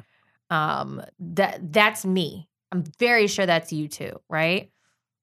Yeah. We're not those In, in this day and time. yeah. Yeah. Well, I mean, I wasn't. I mean, I was eight. I was eight years old. Yeah. I, you know what I mean? Yeah. I wasn't a parent in the 80s. I, I wasn't seeing videos of, of black children being harassed and killed every day. Like, right. I wasn't seeing that. And I think, you know, all of that shapes your interactions, your trust level, your perception. Yeah. And things only got worse for black people after that. Like Mm. the crime bill. Yeah. Like you you can see linearly how this is a stop and frisk. Like all that shit came Right, as a result of this. Uh, yeah. Yeah. Or yeah, for sure. So That's imagine having to wear that on your back, like as a parent. Yeah. Yeah. I mean, uh, I mean the guilt. I understand the guilt. You know, I, I definitely. If I can't leave work to help with like the reading challenge in the library, which my kid probably won't even remember. Yeah, but when she's a teenager, like I feel guilty. I can't imagine being in his situation. I'm not saying that to say like he did the right thing. He obviously did the wrong thing. But I just cannot imagine having to carry that around with me Right. and to sit in a courtroom and see the fruits of my decision yeah, on a daily basis and just literally not go crazy. yeah, He may not have been able to handle it. Like physically, he became fragile after that. You know what I mean? yeah. uh, I, but I guess all that becomes part of the same conversation, which is you know the, you know the the when we talk about black fathers and black mothers, the difference. You know what I'm saying? Like, like you know, everybody was in the same situation.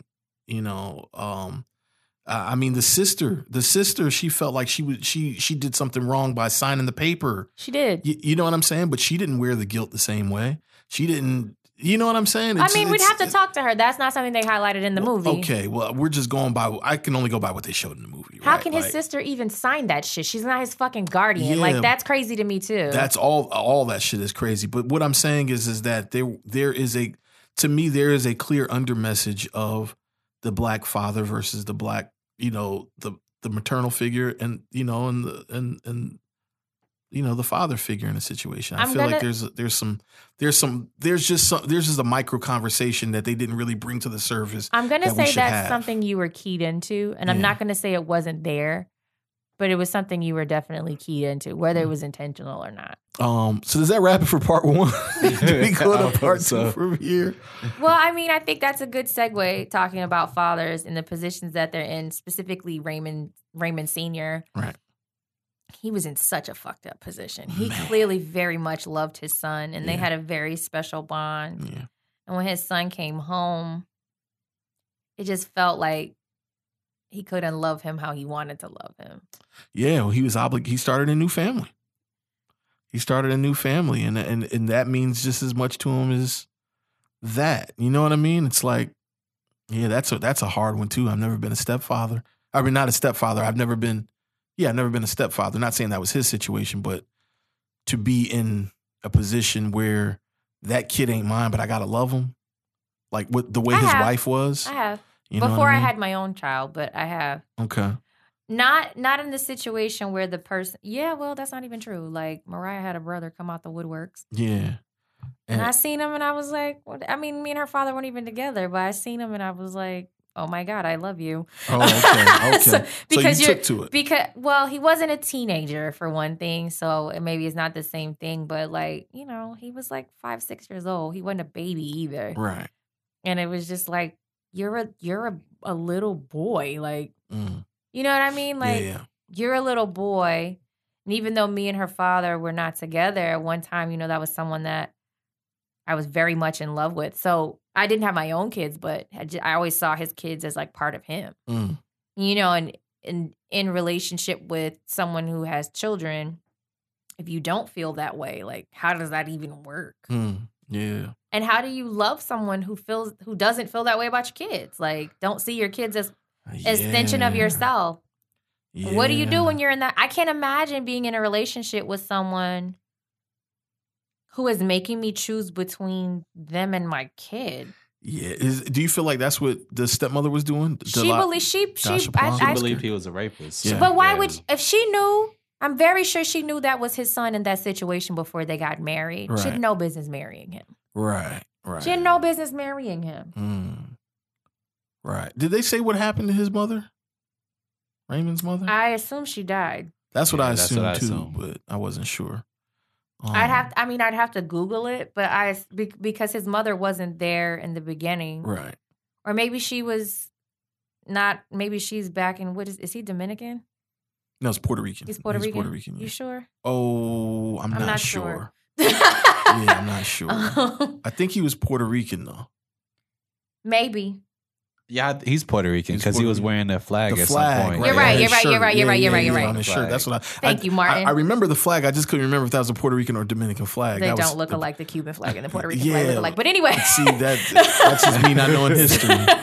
so um so anyway um yes they're puerto rican Mhm. maybe his mom was in puerto rico i don't know Potentially, yeah. One of y'all will have to google but i just assume she died Right. I assume the same. We'll just assume that until somebody proves us different. somebody somebody can comment and tell us Yeah. I just I just think that there's no way that she didn't know that he had a son who had been accused of those things. And if you're not riding with him that his son is innocent, Right. you don't have no business marrying him. Yeah, and I, agreed. I don't know how I couldn't I wouldn't have been able to stay married to her.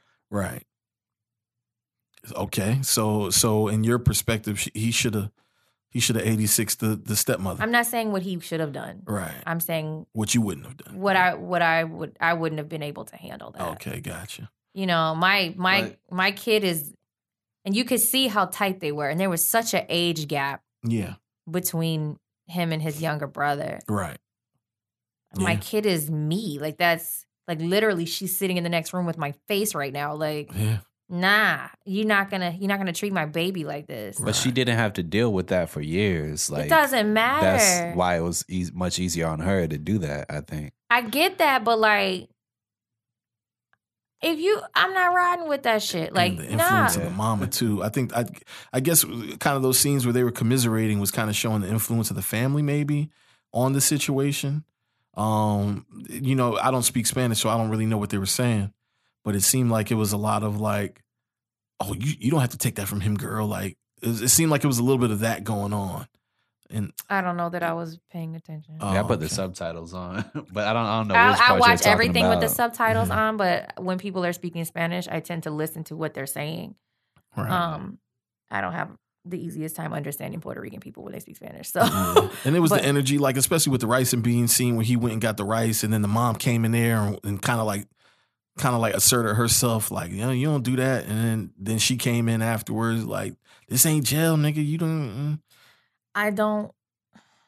I can't wrap my head around someone treating my child that way. Like my my son can't even eat food in his own house. Yeah, that's crazy. That's crazy. And that's how they feel like they could talk to him. Like he's a fucking nuisance. Oh, Like you are like you are an anno- like my child's existence here is an annoyance. it's an annoyance, right? You know, I, I, mean, I mean if if honestly, if I thought your child was a rapist, mhm. right? That your child was capable of beating a woman and raping her. Mhm. And I know I know most people ride for their children, but if I really believe that about your child, I never would marry you. Right. And especially I would not have kids with you. I'd be scared. I would be scared myself to That- be around your kid. To be around your kid. so I wouldn't marry sure. you. Like Yeah, yeah. I don't know the situation. If she was an immigrant, I don't know. Right. She they made it seem like she didn't speak a whole lot of English. Right. I don't know the situation and what kind of choices she had to make. I'm just talking about me. Like Yeah. there's there's if I thought your kid was capable of that, there's no fucking cuz he's coming home eventually. There's no fucking way. For sure. For sure, for sure. So let- let's kind of let's kind of transition out of that, man. Part two, um, they did what I feel like, you know, was when we start talking about political agendas and stuff like that. Uh when Agenda is already plural, by the way. Oh, okay. Well, I appreciate you. Uh, when they when they sort of bought in the whole, you know, this is when they explained the whole Trump and the, you know, the interviews and the and the ads and things like that, and the line where where she was like, "Don't worry, his 15 minutes is almost up." Did y'all find yourself kind of snickering at that? no, Why? I thought that's probably how people thought. That's exactly what people thought. If they only knew, if they only rode the uh, He had was the like a- sports almanac from it Biff. like for, at, at the time, right? He I would position him like an Instagram influencer, like Right. before Instagram, right? That's what he was. He was a rich guy yeah, whose brand was like luxury. sure, Um, sure. And you know, if he stamped his name on something, then it was automatically associated with luxury, like a freaking influencer. Right. So, like, you know, do you think about Instagram influencers beyond like their No. popularity being like a, a a thing that has any longevity? That's a great point. You probably don't. I definitely don't think presidency when I think about No. Yeah. And I, I wouldn't, if you would have said that to me as a child, I'd have been like, okay. Yeah. The guy from Home Alone? Like, No, well, that's the funny part. If you would have said it to me back then, I'd have believed it. Like, yeah, I could see him being president. It's it wasn't until like you know more recent years where I'd be like, nah, I, he's a fucking reality show star, bro. Like, no. he's an influencer. But the but Yeah. the eighties, yeah, for sure. Just because No. we had Ronald Reagan, who was an actor, He wasn't talking about shit. I knew he was rich and he cheated on his wives. Like, that's what I knew about him. about who Donald Trump. Yeah. Oh shit, that's pretty much all of our presidents except for forty four. That's pretty much all of our. No, listen to what I, no, it's not all of them. But I'm, I'm, what I'm saying to you is that's what I knew about him. Like, Right. He was even rich as a child, he was, he was rich. He, he cheated on his wives. Yeah. That's what I knew. Gotcha. Were you about to say, Martin? Before you got cut off. Um, I knew a lot of New Yorkers didn't like him. Like I, I think I th- I took one of those bus tours and they told us about like how he was kind of a um, con man in the sense Mm. like that it doesn't pay people. Like nobody likes him even though he's a New Yorker. Right. stuff I've like always had the sense that people felt like he was a con man. Mm. Yeah. even now. Um there was never a time where he was someone I looked up to. I just was like, oh, he got a lot of money. Yeah. Yeah. Well, I mean, I, there's no part of me that sees myself in him. You Mm-mm. know what I mean? So there's that. Did you feel like they they did the right amount? They didn't do enough, or they kind of overdid it with all the Trump references? I feel like Because it was it, it's just clear, enough. like I, it's clear, like this is a shot at this guy. Like I think, I think it was a little too much because like I got the message, like the first three references you did to it. Right. Um, no, he's a big part of their story. Yeah, He's that's a big true. part. He's a big part of their story. When you watch the documentary, he's a big part of their story, and it was because he inserted himself, Yeah. and he used his influence to get that insert himself. So do I think it was too much? No, I think it was just enough. And I love that she let him say it in his own words. Yeah. Yeah, as that was opposed as opposed to like having yeah, it, having a fake Trump or something Yeah. like that. Yeah. having someone portray him. I Yeah. think that that was the best thing because then people can't say you made that up. Like Yeah. nah, because I was actually on the I was actually on the verge of saying I don't think they did it enough, but I think they did it enough for us to know, and not enough for us to say that that was the total agenda. You know, it was like this sweet spot where it was like we acknowledged it, like you said, we did it in his own words. Um, but this is not the focus of our story. no, he's not the. But he he is a part of their story, so you can't leave that out. correct. And I think Right. if whether he were president or not right now, he He still would, be, part, of the story. Yeah, yeah. He wasn't president when he was he was part of their story during the documentary. right, Like right. he wasn't even running for president. Do, is, do you think this is going to have any effect on his presidency? On, on No. Not at all. No. no, Do you think it's? You don't think it's going to impact it in a positive way? no. And you- so you just think it's this just has absolutely no I mean, it, it'll I- impact it in like some of his base probably still likes that he did that. Like impact like all the racist stuff he does, and he gets more um, Reinforce it. Yeah. Yeah, Right. it's like but that- you don't see people from his base saying, "Oh, I can't fuck with this guy. I can't I believe he don't. did Oh, if that." not at people all. who are, 'Cause are they- rocking with him, they have excused so many things from him. This is a drop in the bucket. They don't care. Trump. Yeah, well, I, I- I can see it affecting it negatively. Um, Nah, because they would say And at it's the, not they would news. they would make the excuse that at the time he didn't know the truth. right. I mean, even though later on he's still saying to this day that they did it or Right. whatever. Well, and Yeah. but that but that's that's unfair to say the least because there's people that are 18 old enough to vote that are that weren't even alive when this happened so they're very unaware i mean we were alive and we weren't aware but so much of this situation It situation came up. It came up during his run for presidency. It came up. Yeah but it wasn't it- nothing he not nothing Mm. nothing he and I I want to stop talking about him, but nothing he did Mhm. fazed anyone. I don't think that this is any different. So Mm. no, what I I mean in terms of political impact, I've already seen it. Mhm. Um because of this, Mhm. right? Even though the documentary came out and this should have happened a long time ago, people are calling for investigations into all of the prosecutors' convictions right to see like if it's a possibility that other people need to be exonerated as well. That's something that should have freaking happened back, yeah, then. back then yeah Like and when I say that, I mean like whenever they got overturned 2012, 2013, whenever that was, Mhm. it should have happened then. Mm. It shouldn't take this, but people are calling for it now. yeah well you know it's it's it's i think it's going to be a constant thing um and the movement's going to grow. I, I have a legitimate question. So they you know the guy who really did it confessed right? Hmm does that give does that open up case for the families that were affected by victims after that?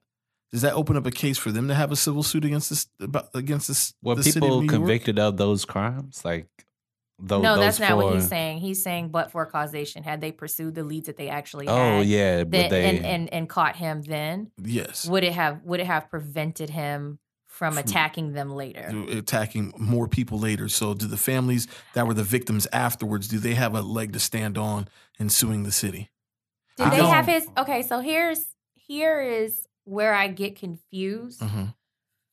If he raped women before, his DNA was in the system. facts well, if unless he was caught, like wait, Listen listen to what I'm saying. oh yeah, that's true. His and he did. He he had harmed. He like gouged a lady's eyes out before that. Like no that was after it was. It was That was after. after. Yeah, he, but he after, but he had. Was that his first attack? Was the jogger or No, I don't know. No, think he so. had attacked somebody before that. He was like known as like a uh, what did they say? It was like the East Side.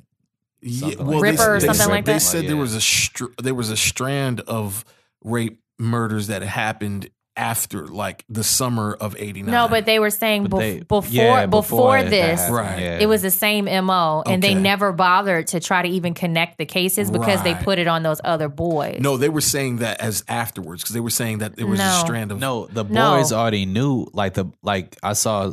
I saw a Vlad TV interview. The boys already knew about this guy who was out there doing this. to Okay, women my apologies. before I stand corrected. anything even happened to them. Yeah, Okay, go ahead Don't Finish what and, you and that and that's what they were saying. They were saying that it was the same mo, hmm and they were so busy prosecuting those boys that they never bothered to like to look at that. to look at that. But my Right. thing is, his DNA.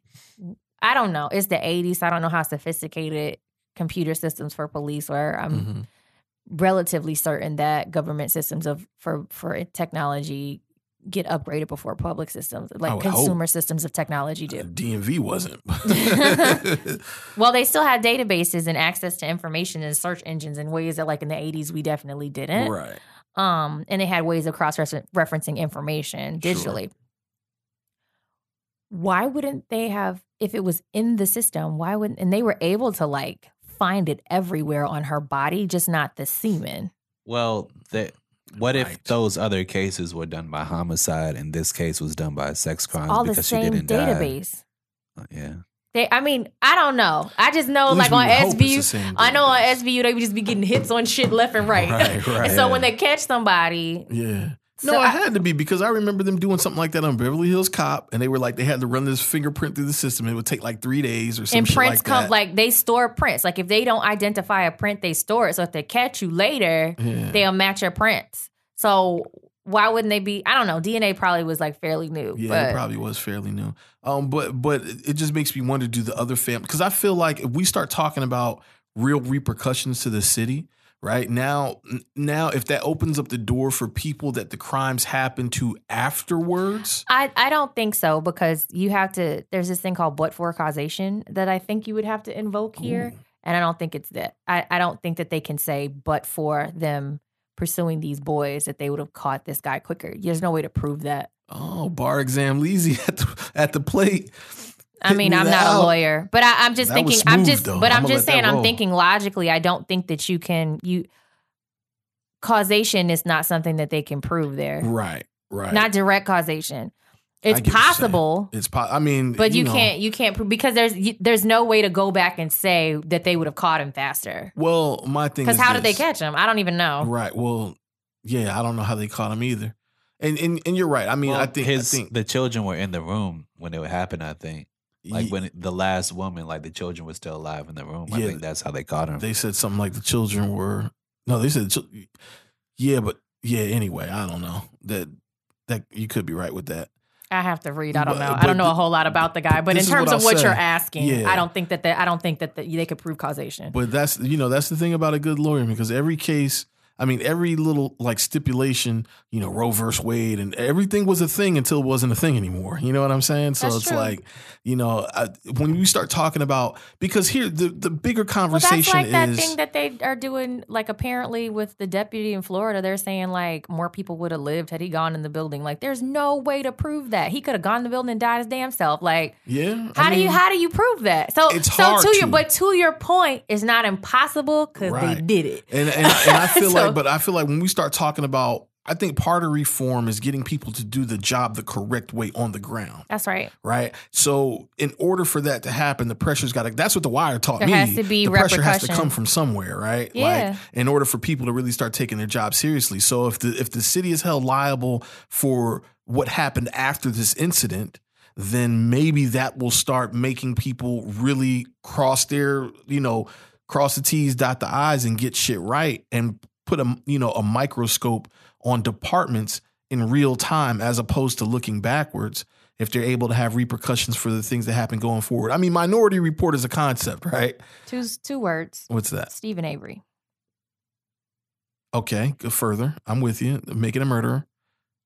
What's his story? His story is They put something on him he didn't do. he didn't do Minority Report. Right? Um, and he sued and got the money. And then what happened? Oh, then they fucked them over Right. royally. But uh, yeah, but also So- you know, but we're talking about like a real municipality as opposed to like a fucking town that was established 1952.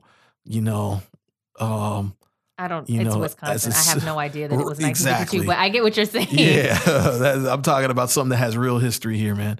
Um, you know, and just a real municipality. I mean, those small towns can do whatever like, they want. you're like, fuck that one white guy. We got all these black kids no, over no, here. listen, no, I'm just playing. I'm just yeah, playing. Yeah, because I, I feel for like Brendan Dassey. I do- that- no, but I'm honestly, this that- is the same shit. It- is. What happened to Korey is exactly what happened to him. exactly what happened to Brendan Dassey, uh, Daisy or Dassey. Dassey, Da- Brendan Dassey, yeah. Um, but, but, but yeah, but, but just the accountability factor, right? Like in a case like that, this uh, I guess the township pays for it. Does does the state pay for it, or if a civil suit happens, The is state, that the that's state the state? prosecuted him, so the state pays for it. Yeah, so there you go. So there you go. So so if I mean, the same thing situation, happens in New York. The state prosecuted, But- the state pays. but maybe, but that's kind of my point, right? Maybe if the if the state holds these townships and these cities liable for the situation, maybe the situations don't happen as fluid as they happen anymore. I'm not saying I know where the money comes from, but in theory, the state pays. Well, if if it does, hypothetically, what I'm saying is then there's what a it, what is what is being situation. sacrificed in order to pay these things? I don't know if people realize that either. So when you when you hold Right, police up to this saying. this like superhuman standard of they get to be human beings when they're scared, but when they're wrong, then you know they don't they don't get to be human beings. They're just you know they're police. They're doing their job. So well, I don't think scared we- is hard. I honestly scared in this particular case. Scared wasn't an issue. no, I know that. I'm just talking about people who like support the police to a fault. Yeah, Because I'm not anti-police. me neither am I. I was watching the police at something in the water, like y'all are doing a great Yeah, job. like, did- they- like, they you know what I mean? But, but there was there was incentive. There was they were incentivized to do the right jo- to do the right thing. I would imagine there's the world is overtime pay. watching. The world is exactly my point, Leezy. So if you're incentivized, if if you're incentivized to do the right thing because there's always eyes on you, and there's a repercussion that can happen that can reverberate further than I can ever explain to you. So if money's an issue now, you know, if these families, these four families that were victims of this situation, it's unrealistic. But I'm saying that, that I'm not saying you're being to, unrealistic. I just I'm saying that people don't think about that. They don't think about what their who's where the money comes from. They got like 41 million dollars. Yeah, it's crazy. What could that money have gone towards? How much can 41 million dollars do in an education well, a city system? like a city like now, New York now has a surplus. There's that's not a problem. Now when you know who, It who was before Ed. Koch? Who was before Ed Koch? Abraham Beame and Abraham Beame's New York. Maybe not. There listen, to, a listen to surplus, what I'm saying. Okay, It's 41 million dollars, surplus or no surplus. right. Would you rather that $41 million go for infrastructure, for education, for for what for some other thing other than having to fix a fuck up? Yeah. Well, I, I would rather not have to be paid out to begin with. Uh, I would no, too. I get what, you're I, saying, but I'm, I'm not talking about me and you. We, Yeah. We're on the same page. Yeah. I'm talking about people who support police to a fault.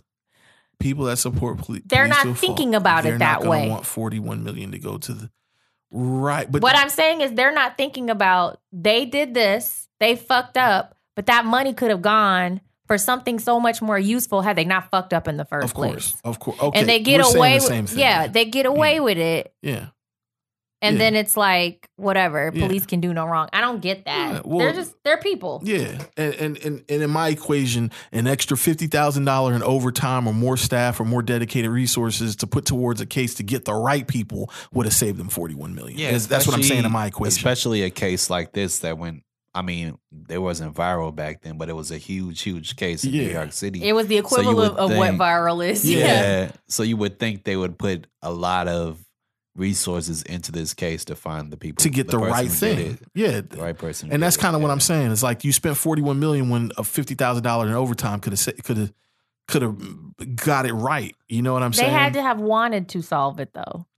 Right, but she wanted to nail a- these kids. And she who didn't was want her to fucking boss, right? Like that's what I'm saying. Like her boss got to feel the pressure too. It's it's it it it can be done. I get you. This is They an have to anomaly. care. They have to give a fuck about But, what they're yeah, doing to people. There's also pressure to find a suspect. Like Yeah. there, there's pressure to find the person who did it, but there's also pressure to find a suspect as soon as possible.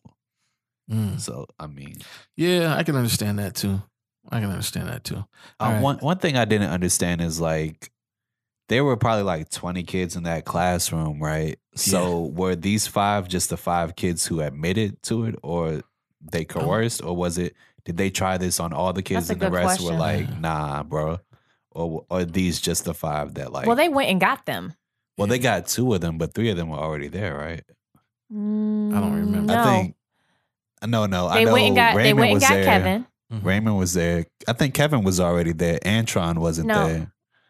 No. Antron Kevin was had at to home be because they, because they arrested him and they hit him in the head with a thing. Uh okay. So he was already there. Yeah, Antron was at home, and uh, Yusef and Korey were like on the street. But Correct. the other two were already in the precinct. I think. yeah, Raymond Yeah. and Raymond and Kevin. Yeah, Yeah. yeah. You're right.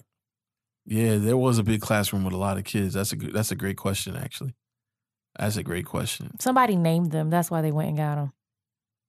Yes, that is what happened.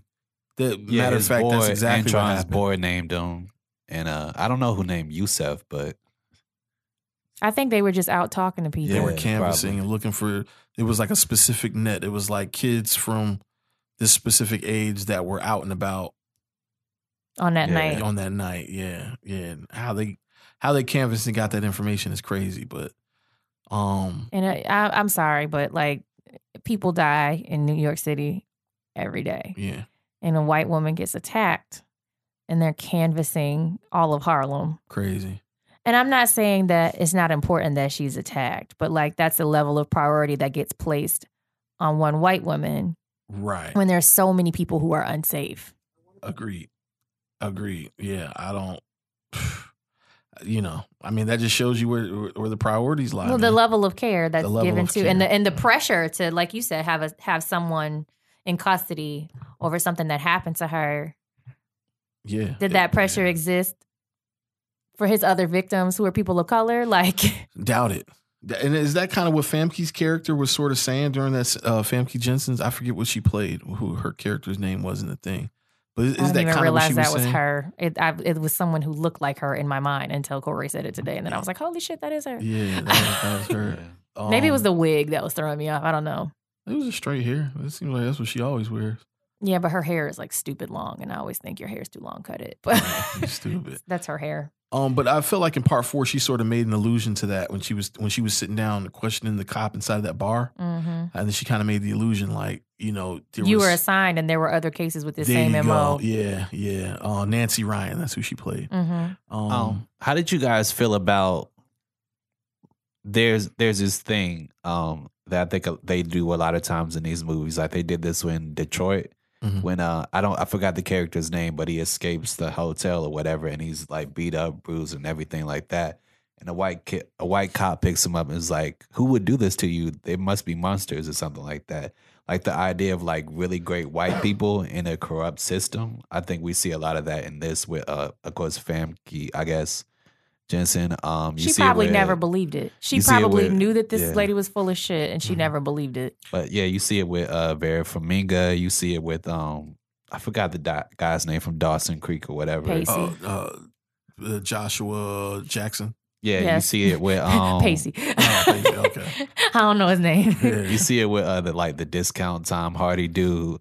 Oh yeah, Like- yeah. like, you, you see it with the black cop who goes up to uh the cops to say, "Oh, that kid is 14 years old or whatever." So, do you really think these people like acted this way, or they're just trying to make it seem like we're not anti-police or we're not anti the justice system? Mm, I think that's a good question. I think maybe you know. I this think they probably had a chance to. So Joshua Jackson's character, he probably spoke to Ava Yeah, because he and was on told that her team. About was the on that conversations that he had. He he probably talked to her. He could have piped up his his you know he could have like sauced it up with his Yeah. involvement like I was all the way you know but but I think I think to answer your question on what I think I think those are made to represent you know they're like you know Corey and I hate to out Corey on this right he he made a joke on our uh group text he was like oh wow white people SMH you know what I'm saying He And always makes that joke. he does you know and and, and He you know, what's his song? He always like white people fucking shit up.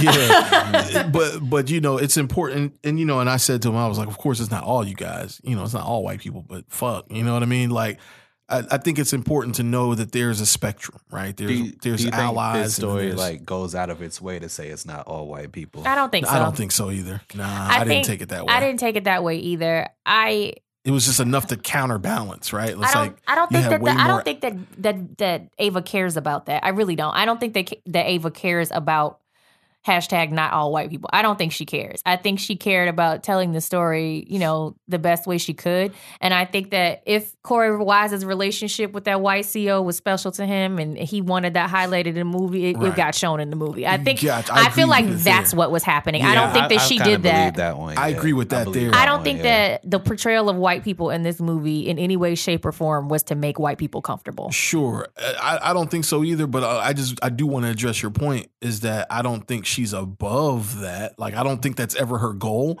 but I don't think she's above that. I think she's I think she understands that like. uh, You look at this situation. She's not the only producer of this thing. You know, you've got Robert De Niro, you got James Jane Rosenthal, you got you know the whole machine of Netflix. You know, you've got white producers that make decisions on this material. So, so even though she may she may not go out of her way for it, um, but I I do think there could be some sort of pressure to make sure that that is I think the, I think the pressure can exist, but I think that she's successful enough that she doesn't have to. I, I really, but again, I don't. I'm not saying that to say that she purposefully minimized them or anything like that. I just don't think the thought of in this particular situation. in this particular Yeah, I- I situation of I gotta I gotta make sure white people are okay. Like I don't think she's thinking Yeah, that. I I, think think it's so like okay, these are the white people who were there, and this is how they acted. How- yeah, I, I I can agree. And I I feel like that's fair. yeah. I don't gotta make you comfortable. Like this this is what happened, and this is what the people who who were involved look like. right. Like I don't think I don't think that they're. I just don't. I can't see her. Just from watching her interviews and stuff, I can't see her being like, "Well, I, I can't, I can't make them uncomfortable." I don't think she gives a fuck. Yeah. I really don't. I, I, I my that's what we defer. I think she gives a fuck, but I don't think she's going out of her. I, I agree. I don't think she's going out of the, her way to make them comfortable, but I don't think that's her perspective. I think her perspective is there's allies everywhere. You know, I don't think that she was. I don't think that she was showing these white people to depict them as allies. I just think that they were where they were, They were when they shit were. happened. Yeah, yeah, yeah. And I, I, I, I just can't. I just, I can't see her taking that position. Yeah. I and and and I think that that's fair. Like I think, I think it's fair. I think people were where they were, and you show them where they were Right. when things are based on real events. If it's not based on real events, then you get to decide what that looks like. But Yeah. I don't I don't know. I mean, I, I get that it's fictional fictionalized to a certain extent. Like Mhm. when I, I don't that's the wrong word I want to use, dramatized to a certain extent, but I just can't just listen to her talk, I just can't see her going consciously. We have to make the police not seem all bad. Like I just can't like after her making 13th and all like I just Yeah. ca- I just can't see her having that I- I thought process. agree. I'm I not in her head, but I just can't see I just can't see it. I agree. To me, it kind of felt like that way. With It the, came off with that the way? black cop who goes to the uh, two detectives and says uh, he's 14, you know, and they just kind of brush it off. It felt like the message was police aren't all all police aren't bad, Yeah. basically. See, and, and to Mara's didn't- point there, to Because in that point there- precinct, I don't think that would happen. Yeah, I to- think they would just go and do whatever the fuck they wanted. I don't think there would be a, like a rookie cop being like, "No, guys, that's ter- that's a bad thing to do." Like, I don't think that happened. I don't necessarily know that that was in service of making cops look better. I think that that may have been in service of reinforcing that they were very willing to ignore the fucking law.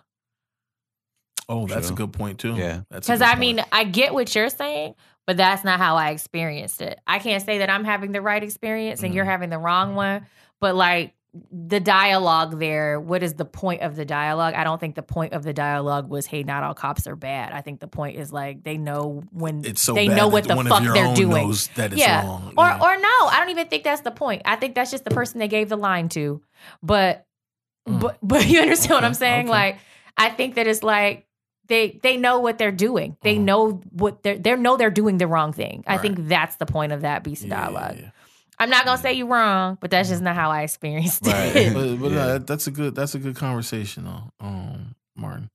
Um, what else happened in part two that's worth talking about, or should we move on to part three? Let's move on.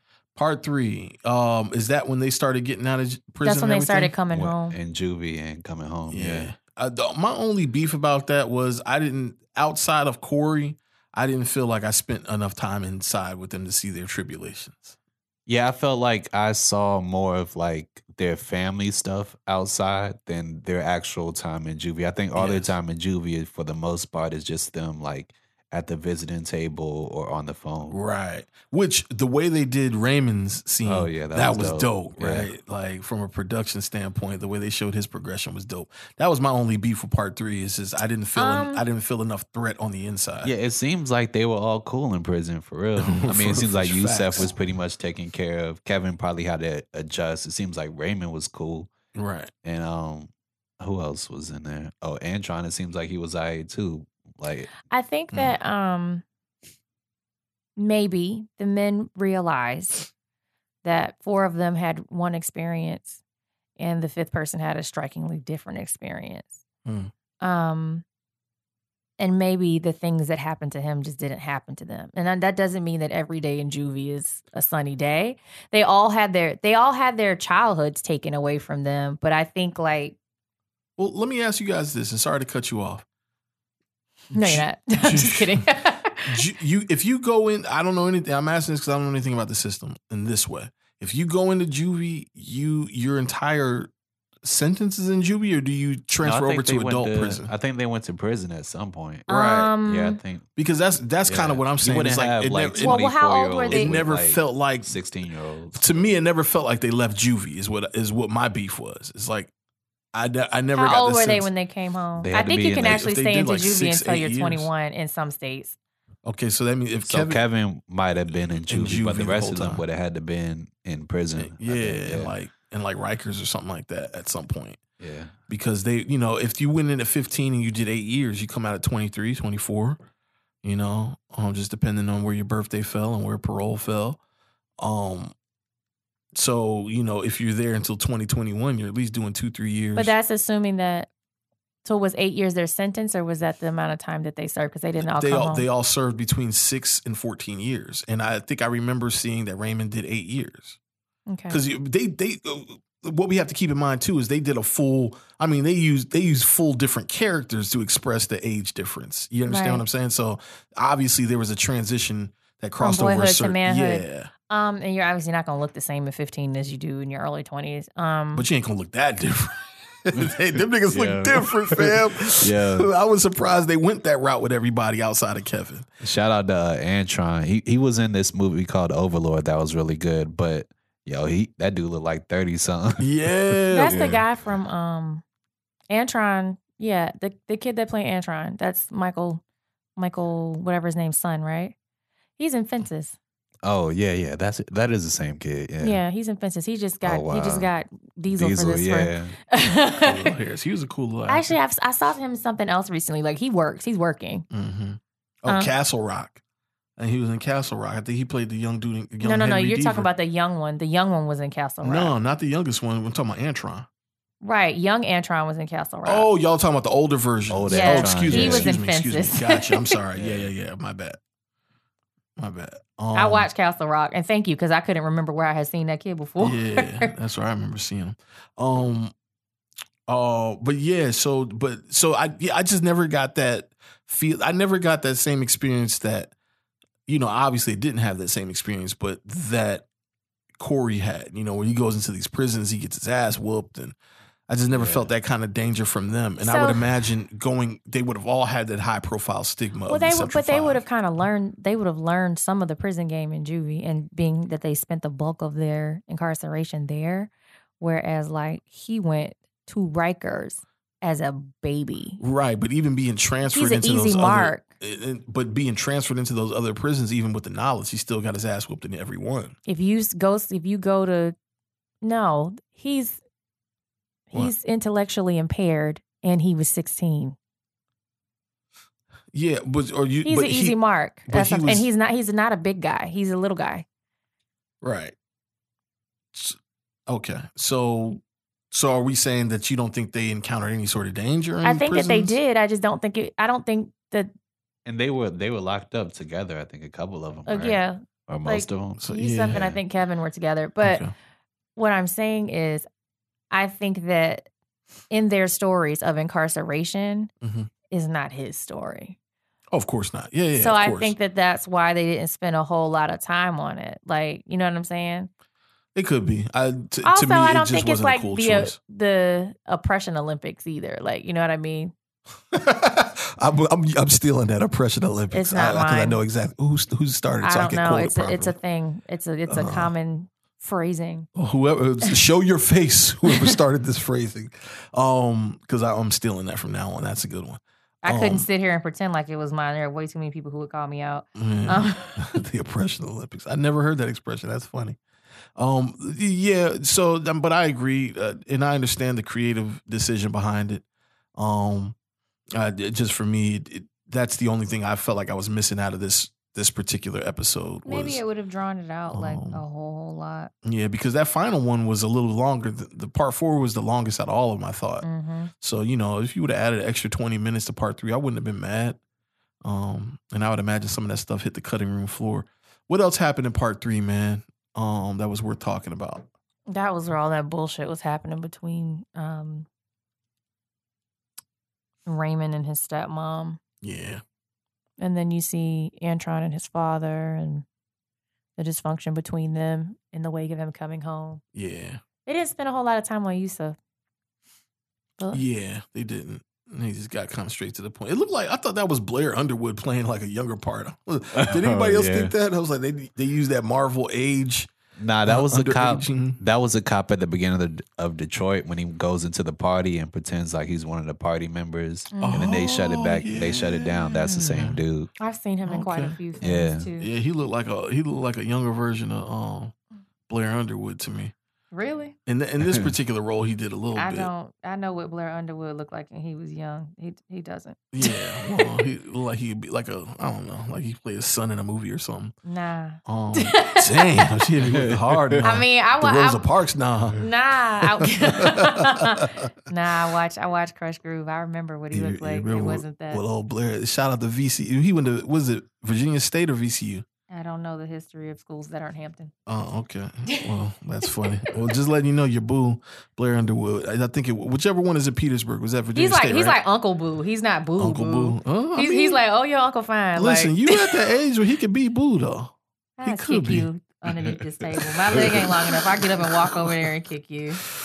Oh, um, part three. What else? We had the story of uh Kevin's sister and the thrift. I like auto. that. Yeah, I did too. I like that. I like what she was telling him, and I Yeah. feel like that was a real conversation they real had that stuck with him. Yeah, that was dope. Finding something to look forward to. My the only thing I didn't like about that scene, Martin, if you peeped it, man, why was why wasn't the tripods like steady? It was like why Oh, wasn't didn't it? even peep it. it wasn't even. It was kind of Dutch. Like I was like, yo, what? I'm, you know, this is Bradford Young, so I'm giving you the benefit of the doubt. Why'd you go Dutch here, buddy?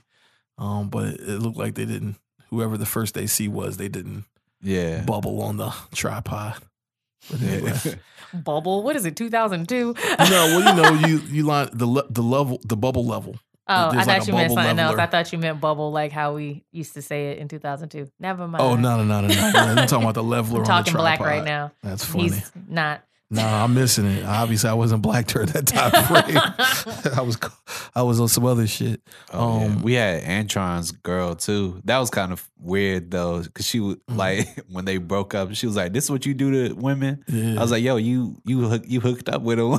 like, Yeah, you wild. well, you yeah. Once you found out what happened, like you just going. Yeah, use it Some against them people like do that. that though. Like they just will say whatever when they're mad at you to hurt your feelings. How do y'all feel Yeah. about that? Out of curiosity, when people do shit like that. I'm not a fan. I won't fuck with you. Yeah, And I'm I'm that person like when I'm fighting with you, especially if I'm in a relationship with you. If I'm not in a relationship with you, like what what Damon Wayans said, I'm gonna talk about the legs. right, right, So- right. But um, but if I'm in a relationship with you, like especially like if I love you, like I'm not gonna forget that I love you because I'm mad at you. There's just a way that I'm not gonna talk to you. that's that's just a whole nother conversation, man. Because yeah, I'm. That's just a weird one, man. When people say wild shit, and you like, oh, I kind of trusted you with that information. Yeah, And you just threw it. You just hit me with it. Like, oh, I got it. That goes against your credit report a little bit. But that is kind of weird that he wouldn't take her out if she already knew everything about the situation. I thought he was hiding her because like she didn't know that he he had been to jail for this Right. thing. But if she knew everything about it, like he just was being cheap the whole time. Well, I, I assumed that there was. I assume that there was a certain amount of time that passed that we weren't privy to. So she didn't know at first when they hooked up, but then maybe she got to know him and then she got to understand who it was. That's what I thought. Yeah. Maybe, but because that's what that was another thing. It's like uh, things progress very fast in the third one. You you didn't know how much time it really passed Yeah. between And situations. they were jumping back and forth in time. Yeah, so I, I so I took that as there was time that passed, enough time for her to understand who exactly he was. But I could be wrong there too. Right. Um, um, yeah, but that was my only beef with the third part. I can't think of anything else that stood out. It, it went very. The pacing was really fast. Mm. Um, and then the fourth part, It was extremely hard to watch. that was man, yo, Jharrel, tight lip Jharrel did his Yeah. fucking thing on that one, man. Because um, I, I I see him now, you know, and and I wonder if he'll get an Emmy.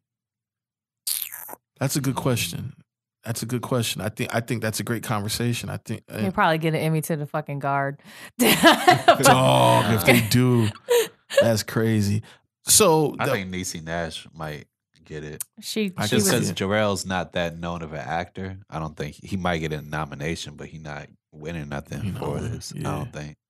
Well, who who else out of curiosity in this do you guys? Uh, I mean, feel like could be up for one? I, f- I feel like Michael K. Williams could be. I feel like we saw his char- his character do a lot of a lot of. John Leguizamo, dog, man, he is amazing. He's like effortlessly amazing. Yeah, he's great. I, I I fuck with him heavy, man. Like he's in another. Did you guys ever watch Bloodline?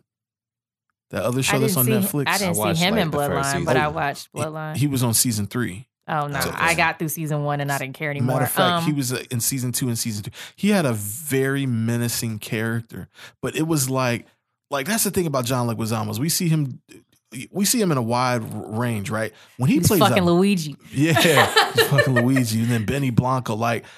When he plays a bad guy, man, he just has this aura about him that really can do it. Like, it, there's just something you got to see Bloodline, man. He, I don't gotta see nothing. John Leguizamo was fucking amazing. I don't know why you're trying to convince me. I'm just Oh, letting you because talk. keep, you keep making a face like, mm, Because I'm like, why John is it Leguizamo. surprising to you? Like, I don't know. Like, because because certain people we Did you see- did you see Summer of Sam? Of course, okay. just What did you, did you think? You feel like he was evil in that one? Because I really fucking did. Even though he wasn't Um, meant to be evil, I was just like, oh, you're a piece of shit. I'm a piece of shit. Yes, And that's another instance. His his wife was like, "You fucking faggot hairdresser." Like Yeah, I was like. "Whoa." yeah.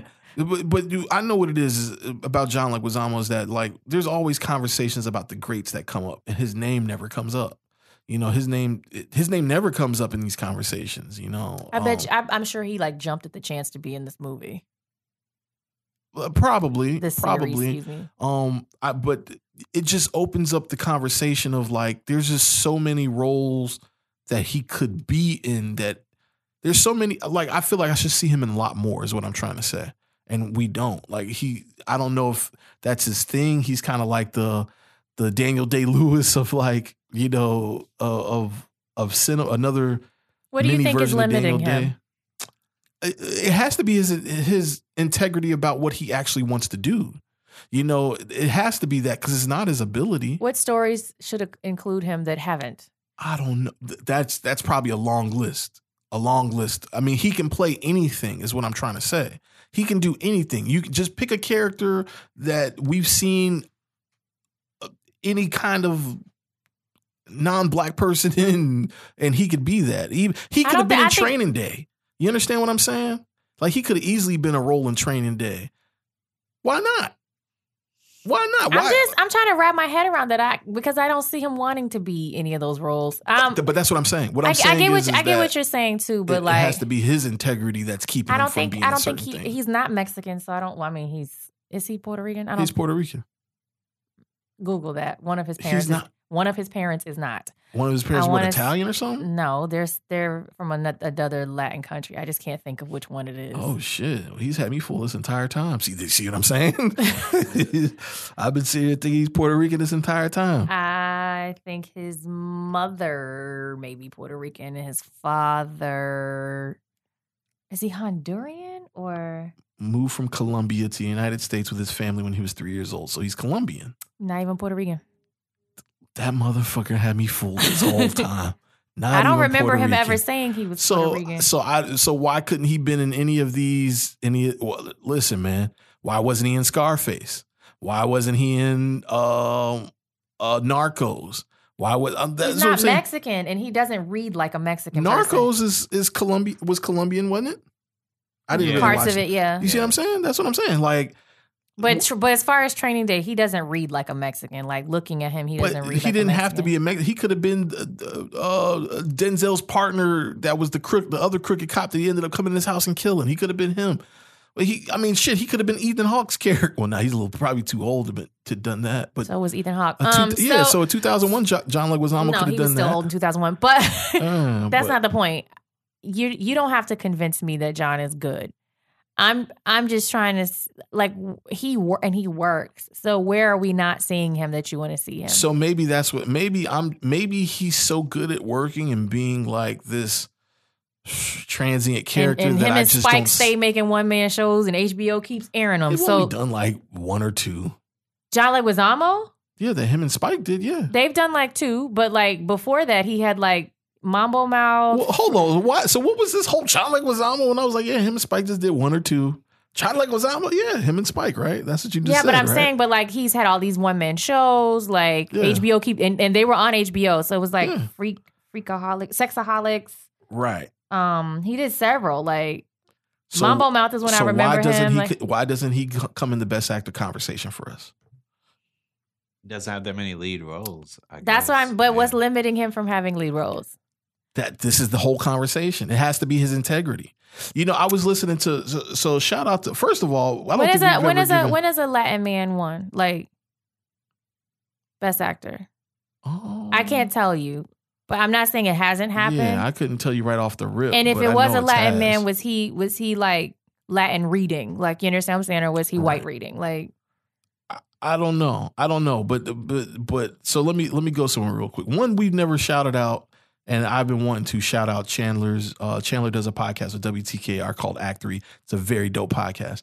But he put me onto another podcast called um um Chandler put me onto a podcast called Blank Check. Blank Check. Yeah. Uh, and I think you had told me about that before. And they had, and I was listening to an episode about Thief. They're doing like a Michael Mann thing, and they were talking about James Caan, and they were talking about how James Caan is is like um just very like uh they just got to a point where he was like I'm not doing that fucking shit. Like there's just a lot so many roles he just disregarded because of his acting integrity, I guess, you know. And it just you know, you hear stories like that about guys like that or you know that were self-deprecating kind of like um you know who who played uh Vito Corleone um Mario. Mar- Mar- Marlon Brando. Brand- Marlon, Marlon Brando. yeah. You you know you hear these stories about these self-deprecating actors or these actors that have like this high integrity where it's like they're very very very very picky about the roles that they take.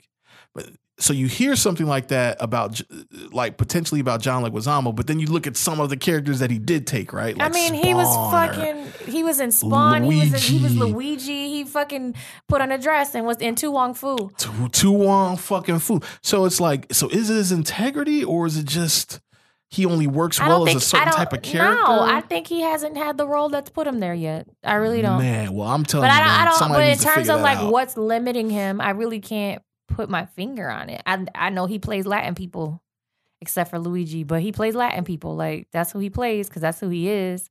And I mean, I'm okay with that, but I don't know that that was weird. Yes, I'm sorry because he's doing. He's going to be in the Godmother movie about Griselda Blanco. That's it's in the not pre-production. okay. So they're making another one, not that bullshit with Catherine Zeta-Jones. That's on Hulu. Oh, I, I wasn't even aware of that, but it sounds like they're making another one. Yes, I don't even understand why she got that role. She is Welsh. Um. Anyway, you go. so- Right. So, um, but yeah, who's that, playing Griselda? they Griselda Blanco, Catalina Sandino Moreno. Not a woman that's from Wales. Great. So. oh, wait a minute, from Wales? No, I'm just kidding. She's from Bogota, or how you pronounce that? Bogota, Bo, Bo, Bogota. I don't know how to pronounce it, but she was in. uh She played Maria, Maria Full of Grace. That movie. That Oh, she's Col- oh, she's good. Yeah, she's Colombian for real, for real. She's like, yeah, Colombian, Colombian. Yeah, right. Uh, what else about four?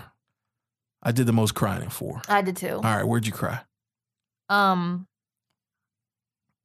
I cried watching that black CO being a fucker and letting those people like when they were when they were attacking him and he was like smacking his hands with the baton like Piece of so he couldn't hold on to Yeah. it. I just I cried then. I cried when I cried when his sister was being put out the house. Mm.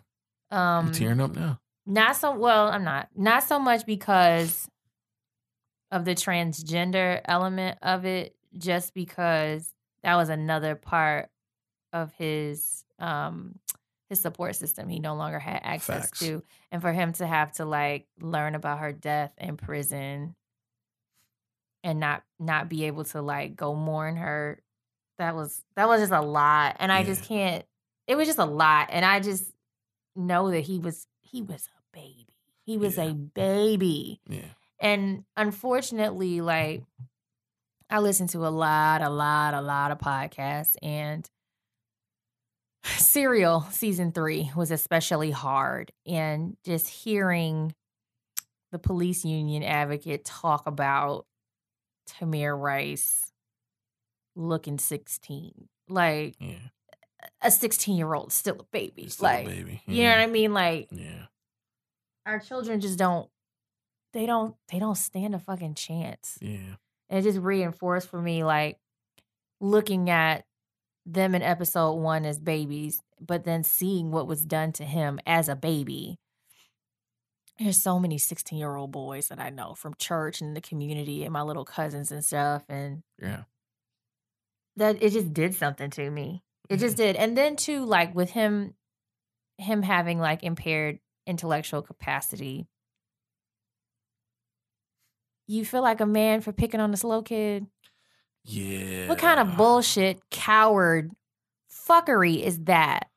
Well, so all right, so just to shoot a little bit of bail to him, right? Like they weren't looking at him as a kid; they were looking at him as one of the rapists, one of the convicted rapists, I right? get that, but like,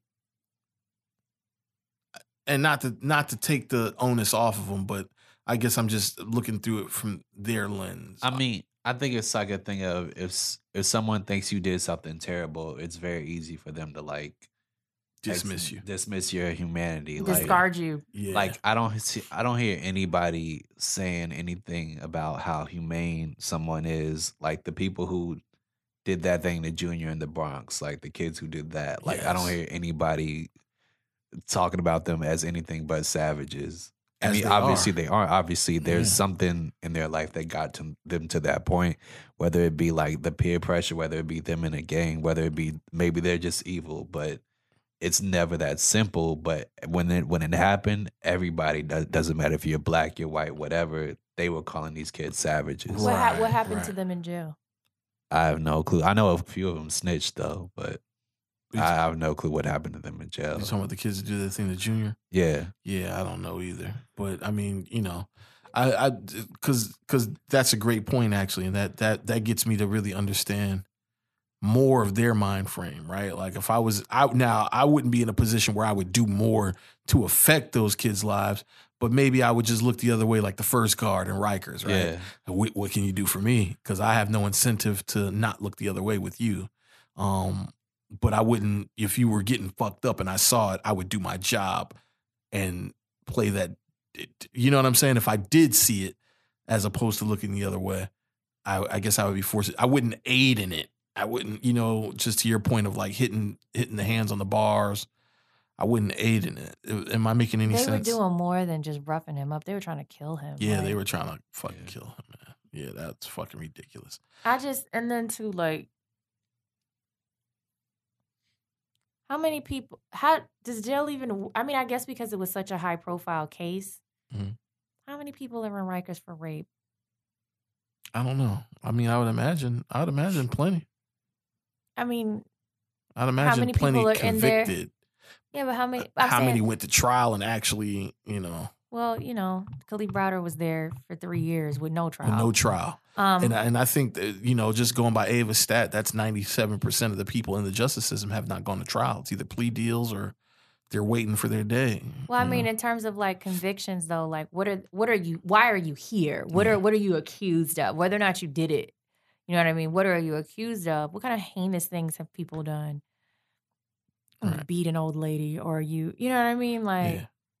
what are you here for? So is dope boys doing this to him? Like, who's doing this to him? Are they murderers? Are they violent people themselves? Like, who's they could be murderers. but who who how is how is you killing somebody something that should be looked upon with less scrutiny than you raping somebody That's, that's, They're their- both that's heinous. ecosystem. Yeah, I mean, I but guess I, I you know, that's why I can't crimes- wrap my head. I'm not. I can't wrap my head around it. I'm not saying that your perspective is wrong because I I wholeheartedly believe that that's probably the, the thought process. Mm. Like, because I've heard that before. Well, our wives and children are walking around out here. Whoever Yeah. you killed was somebody's wife or child. Like, or or yeah, you know, wife or child. Yeah, for, for sure.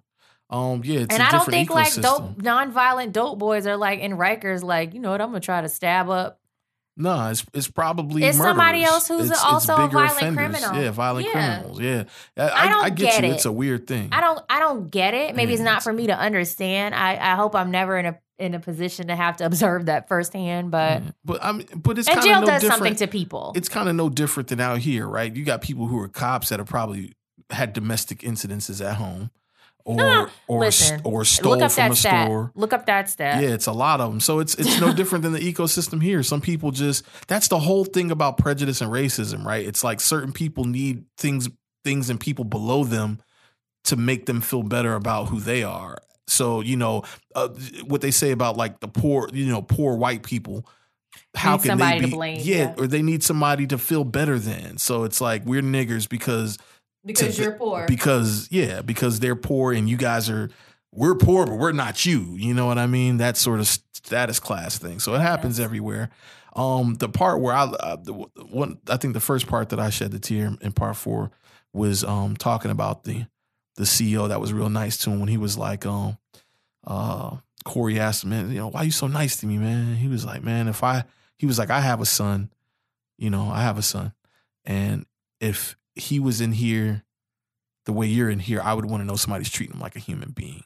You know what I'm saying? And I- and I lost it there, man, because in reality, that's just the reality. Like, um, just going, you know, tying up you guys' point, humanity, everybody deserves it, right? No matter whatever the situation is, everybody deserves it. So when somebody who's not supposed to give it to you gives you a slice of humanity, man, that shit is different. You know, um, he that probably he he probably observed Korey to the point where he no longer believed that he did what he was accused of Yeah. and recognized his impairments. right, And was like, this is wrong. right, right. Because he Um, seemed to be looking the other way at first. yeah, and then was like, "This is regular jailhouse beef." And then I think when he really got a more well-rounded observation of the situation, yeah. then it became okay. Like I can't let this go on. Right. I can't wear this on my conscience. Um, yeah, man, I lost it there. I lost it when they got out and they all stood hand in hand and you know You ever seen that picture? Yeah, yeah, but just seeing that is I lost it there and then I lost it when they played Nip at the end, bro. Like they, you know, part four really nailed it home for me. Um, in a different way. Were there any parts of it that were especially uncomfortable for you, Martin? Um, I would say the uh, interrogation scenes in the first episode, um, definitely. Um, I wasn't really the fourth episode. It was I wasn't crying or anything, but what kind of hit me was like when he he requested a transfer right to get closer to New York so his Mm. mom could see him, and he was and he was They like, you know, it might not further work for you. Yeah, he was like, you know, it might not work for you. He was like, I've had all the bad luck I can handle, or something to that effect. And then he's right further away. It's like, damn, man. he was yeah, he was like, yo, Yeah. I used the I used up all and my like bad the luck. whole the fucked up thing is like you got to start all over in that prison ecosystem. Like I think in his, in the other place he was even though he was in solitary, he was kind of all right. But you got to start all over, and people gonna fuck you up all over again. Yeah. Like that was horrible. Well, it seemed like how the film almost made it seem is that his time got easier when he stopped expecting, right? He just kind of like came to the conclusion, I'm here, nothing's Yeah. gonna get me out. I'm just gonna do my maximum, and that's where I'm setting my head is I'm doing my maximum. And I think the sensational of it, sensationalism of his case like died down too. Yeah. Okay. Gotcha. Yeah. So Why um, wasn't they fucking with Reyes the same way they was fucking with him? Like his case wasn't as as His high, High profile. profile. right? He had the crazy eyes. the cra- He crazy definitely eyes. fucking does. Crazy eyes will get you there. Um, yeah, man. That's is, is we gonna call that a wrap on. The the the only thing because we this is a long episode. Um, the only thing I want to address is that you've been vocal about your stance on Ava DuVernay, Leezy, in, in previous podcasts. Where does this rank on her filmography or body of work to you? Mm, number one. The number one. Mhm. So, wh- what is your perspective about DuVernay going forward? Or has your perspective changed with this? Excuse me. I don't expect her. do I do it? I think she can top this. Mhm. I don't expect her to do it with her next film. Okay. Okay. Um, she has impressed me. That's okay. what I was telling you earlier. She has impressed me. Did you think she had this in her? Yeah. Okay. I, I can see it. Yeah. Yeah. Okay. I I just what I was saying is that I just wasn't I, I didn't think she sucked. Okay. I just never thought I just was never as impressed as everyone else. I, I got you. I get um you're and so like I could enjoy something she did, but I just you know, if I didn't like something, I'm not gonna be like, "What's Ava? I can't say anything." Like, nah, I don't know, I'm not impressed. But I was impressed with this. yeah. Also, like Bradford Young, was very excited to see his name. Yeah.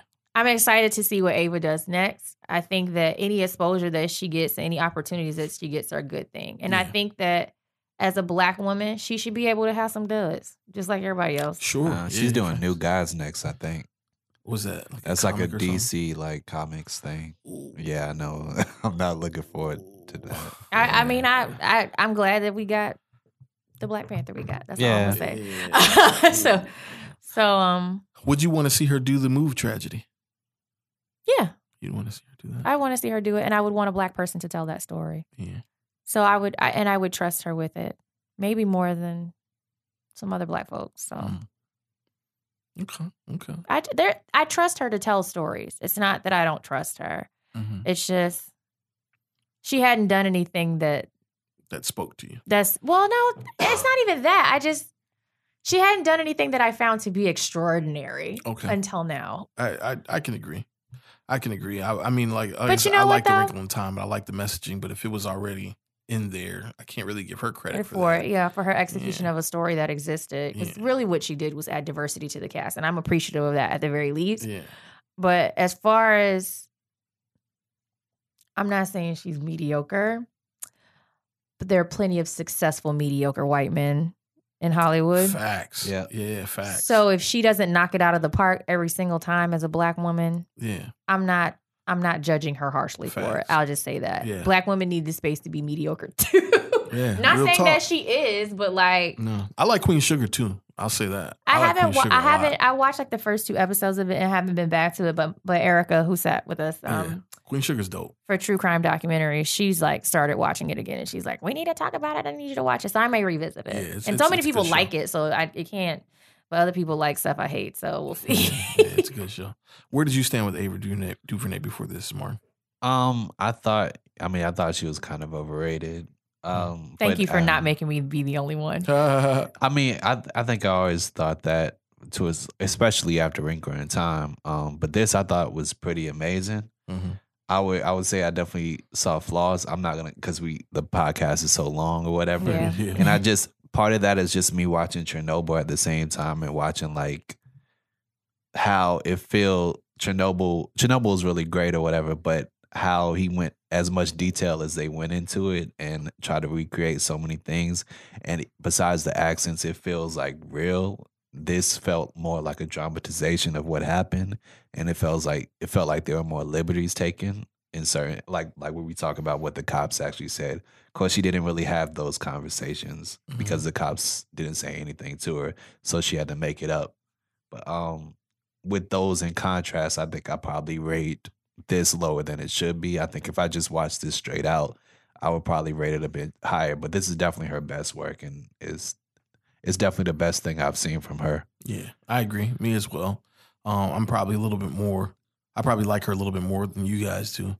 Um, or I don't dislike her. I'm definitely I'm rooting sorry. for her. Yeah, yeah, yeah. I I've- just I- she I've she she has wrong. she has impressed me at yes, this point. Yes, And I- I'm sure she can again. I, I love 13th. I love Queen, Queen Sugar. I was a fan of Wrinkle in Time. Uh, Selma, uh, I wasn't big on it, but it looked beautiful. It was very beautiful. You know, Bradford Young. Um, so so you know my my stance on her was um, probably the same. She didn't she hasn't blown me away, but I've been a fan um in her progression and and I am excited to see you know she's kind of fallen into this um like mother of the civil you know just not civil rights but like like kind of like how do how do I phrase it? I feel like she's just pushing- she's- political. I think she's pushing. I think she's pushing politics through art, but in a way that's still entertaining. Yes, because what she is doing every every time she puts out something, it seems to create a conversation, and that's what I like about it. Is that she's she's her art is inspiring conversations, um, and that is a very big strength. So uh, that's it for us, man. We're gonna call it quits here on this, uh, and uh, and when they see us, which I don't understand why they called it that, uh, but And that's a whole other When they see us, they see animals. They see thugs. Yeah. They see. ah, I didn't. They don't see. They don't that. see children. They don't see human beings. when they see us. Okay, I, I was, you know what I always thought that was before the movie came out. I thought there was like a point where one of the kids would be like, "Yo, when they see us, they're gonna know it wasn't us." I always thought it was gonna be like that. Well, somebody there was there was a part of it. I think it's Korey's dialogue, like in where he's where I thought he was gonna say like something like that. something right? like that, but he was really explaining the title in that portion of the movie. Yeah, yeah. Um, so thank you for explaining that because I didn't really make the correlation. But uh, when they see us, if you have Netflix, man, please watch it. I hope we've inspired you to watch some portion of it because there's a lot to take from it, on a lot of conversation to be had.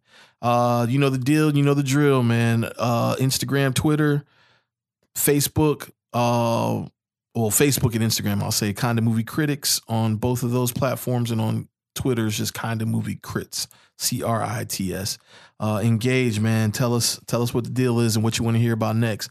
Not saying that we're going to do it, and not saying we're going to be more consistent, but at Please least tell us what you want to hear about next. It does help. Right, it does help, man. And um, you know, if if nothing else, make sure you jump into it, jump into on Instagram and follow us individually. It's all there. So uh yeah, that's it, man.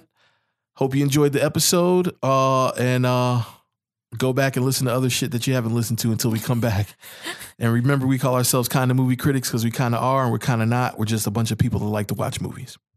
This has been an on air network production.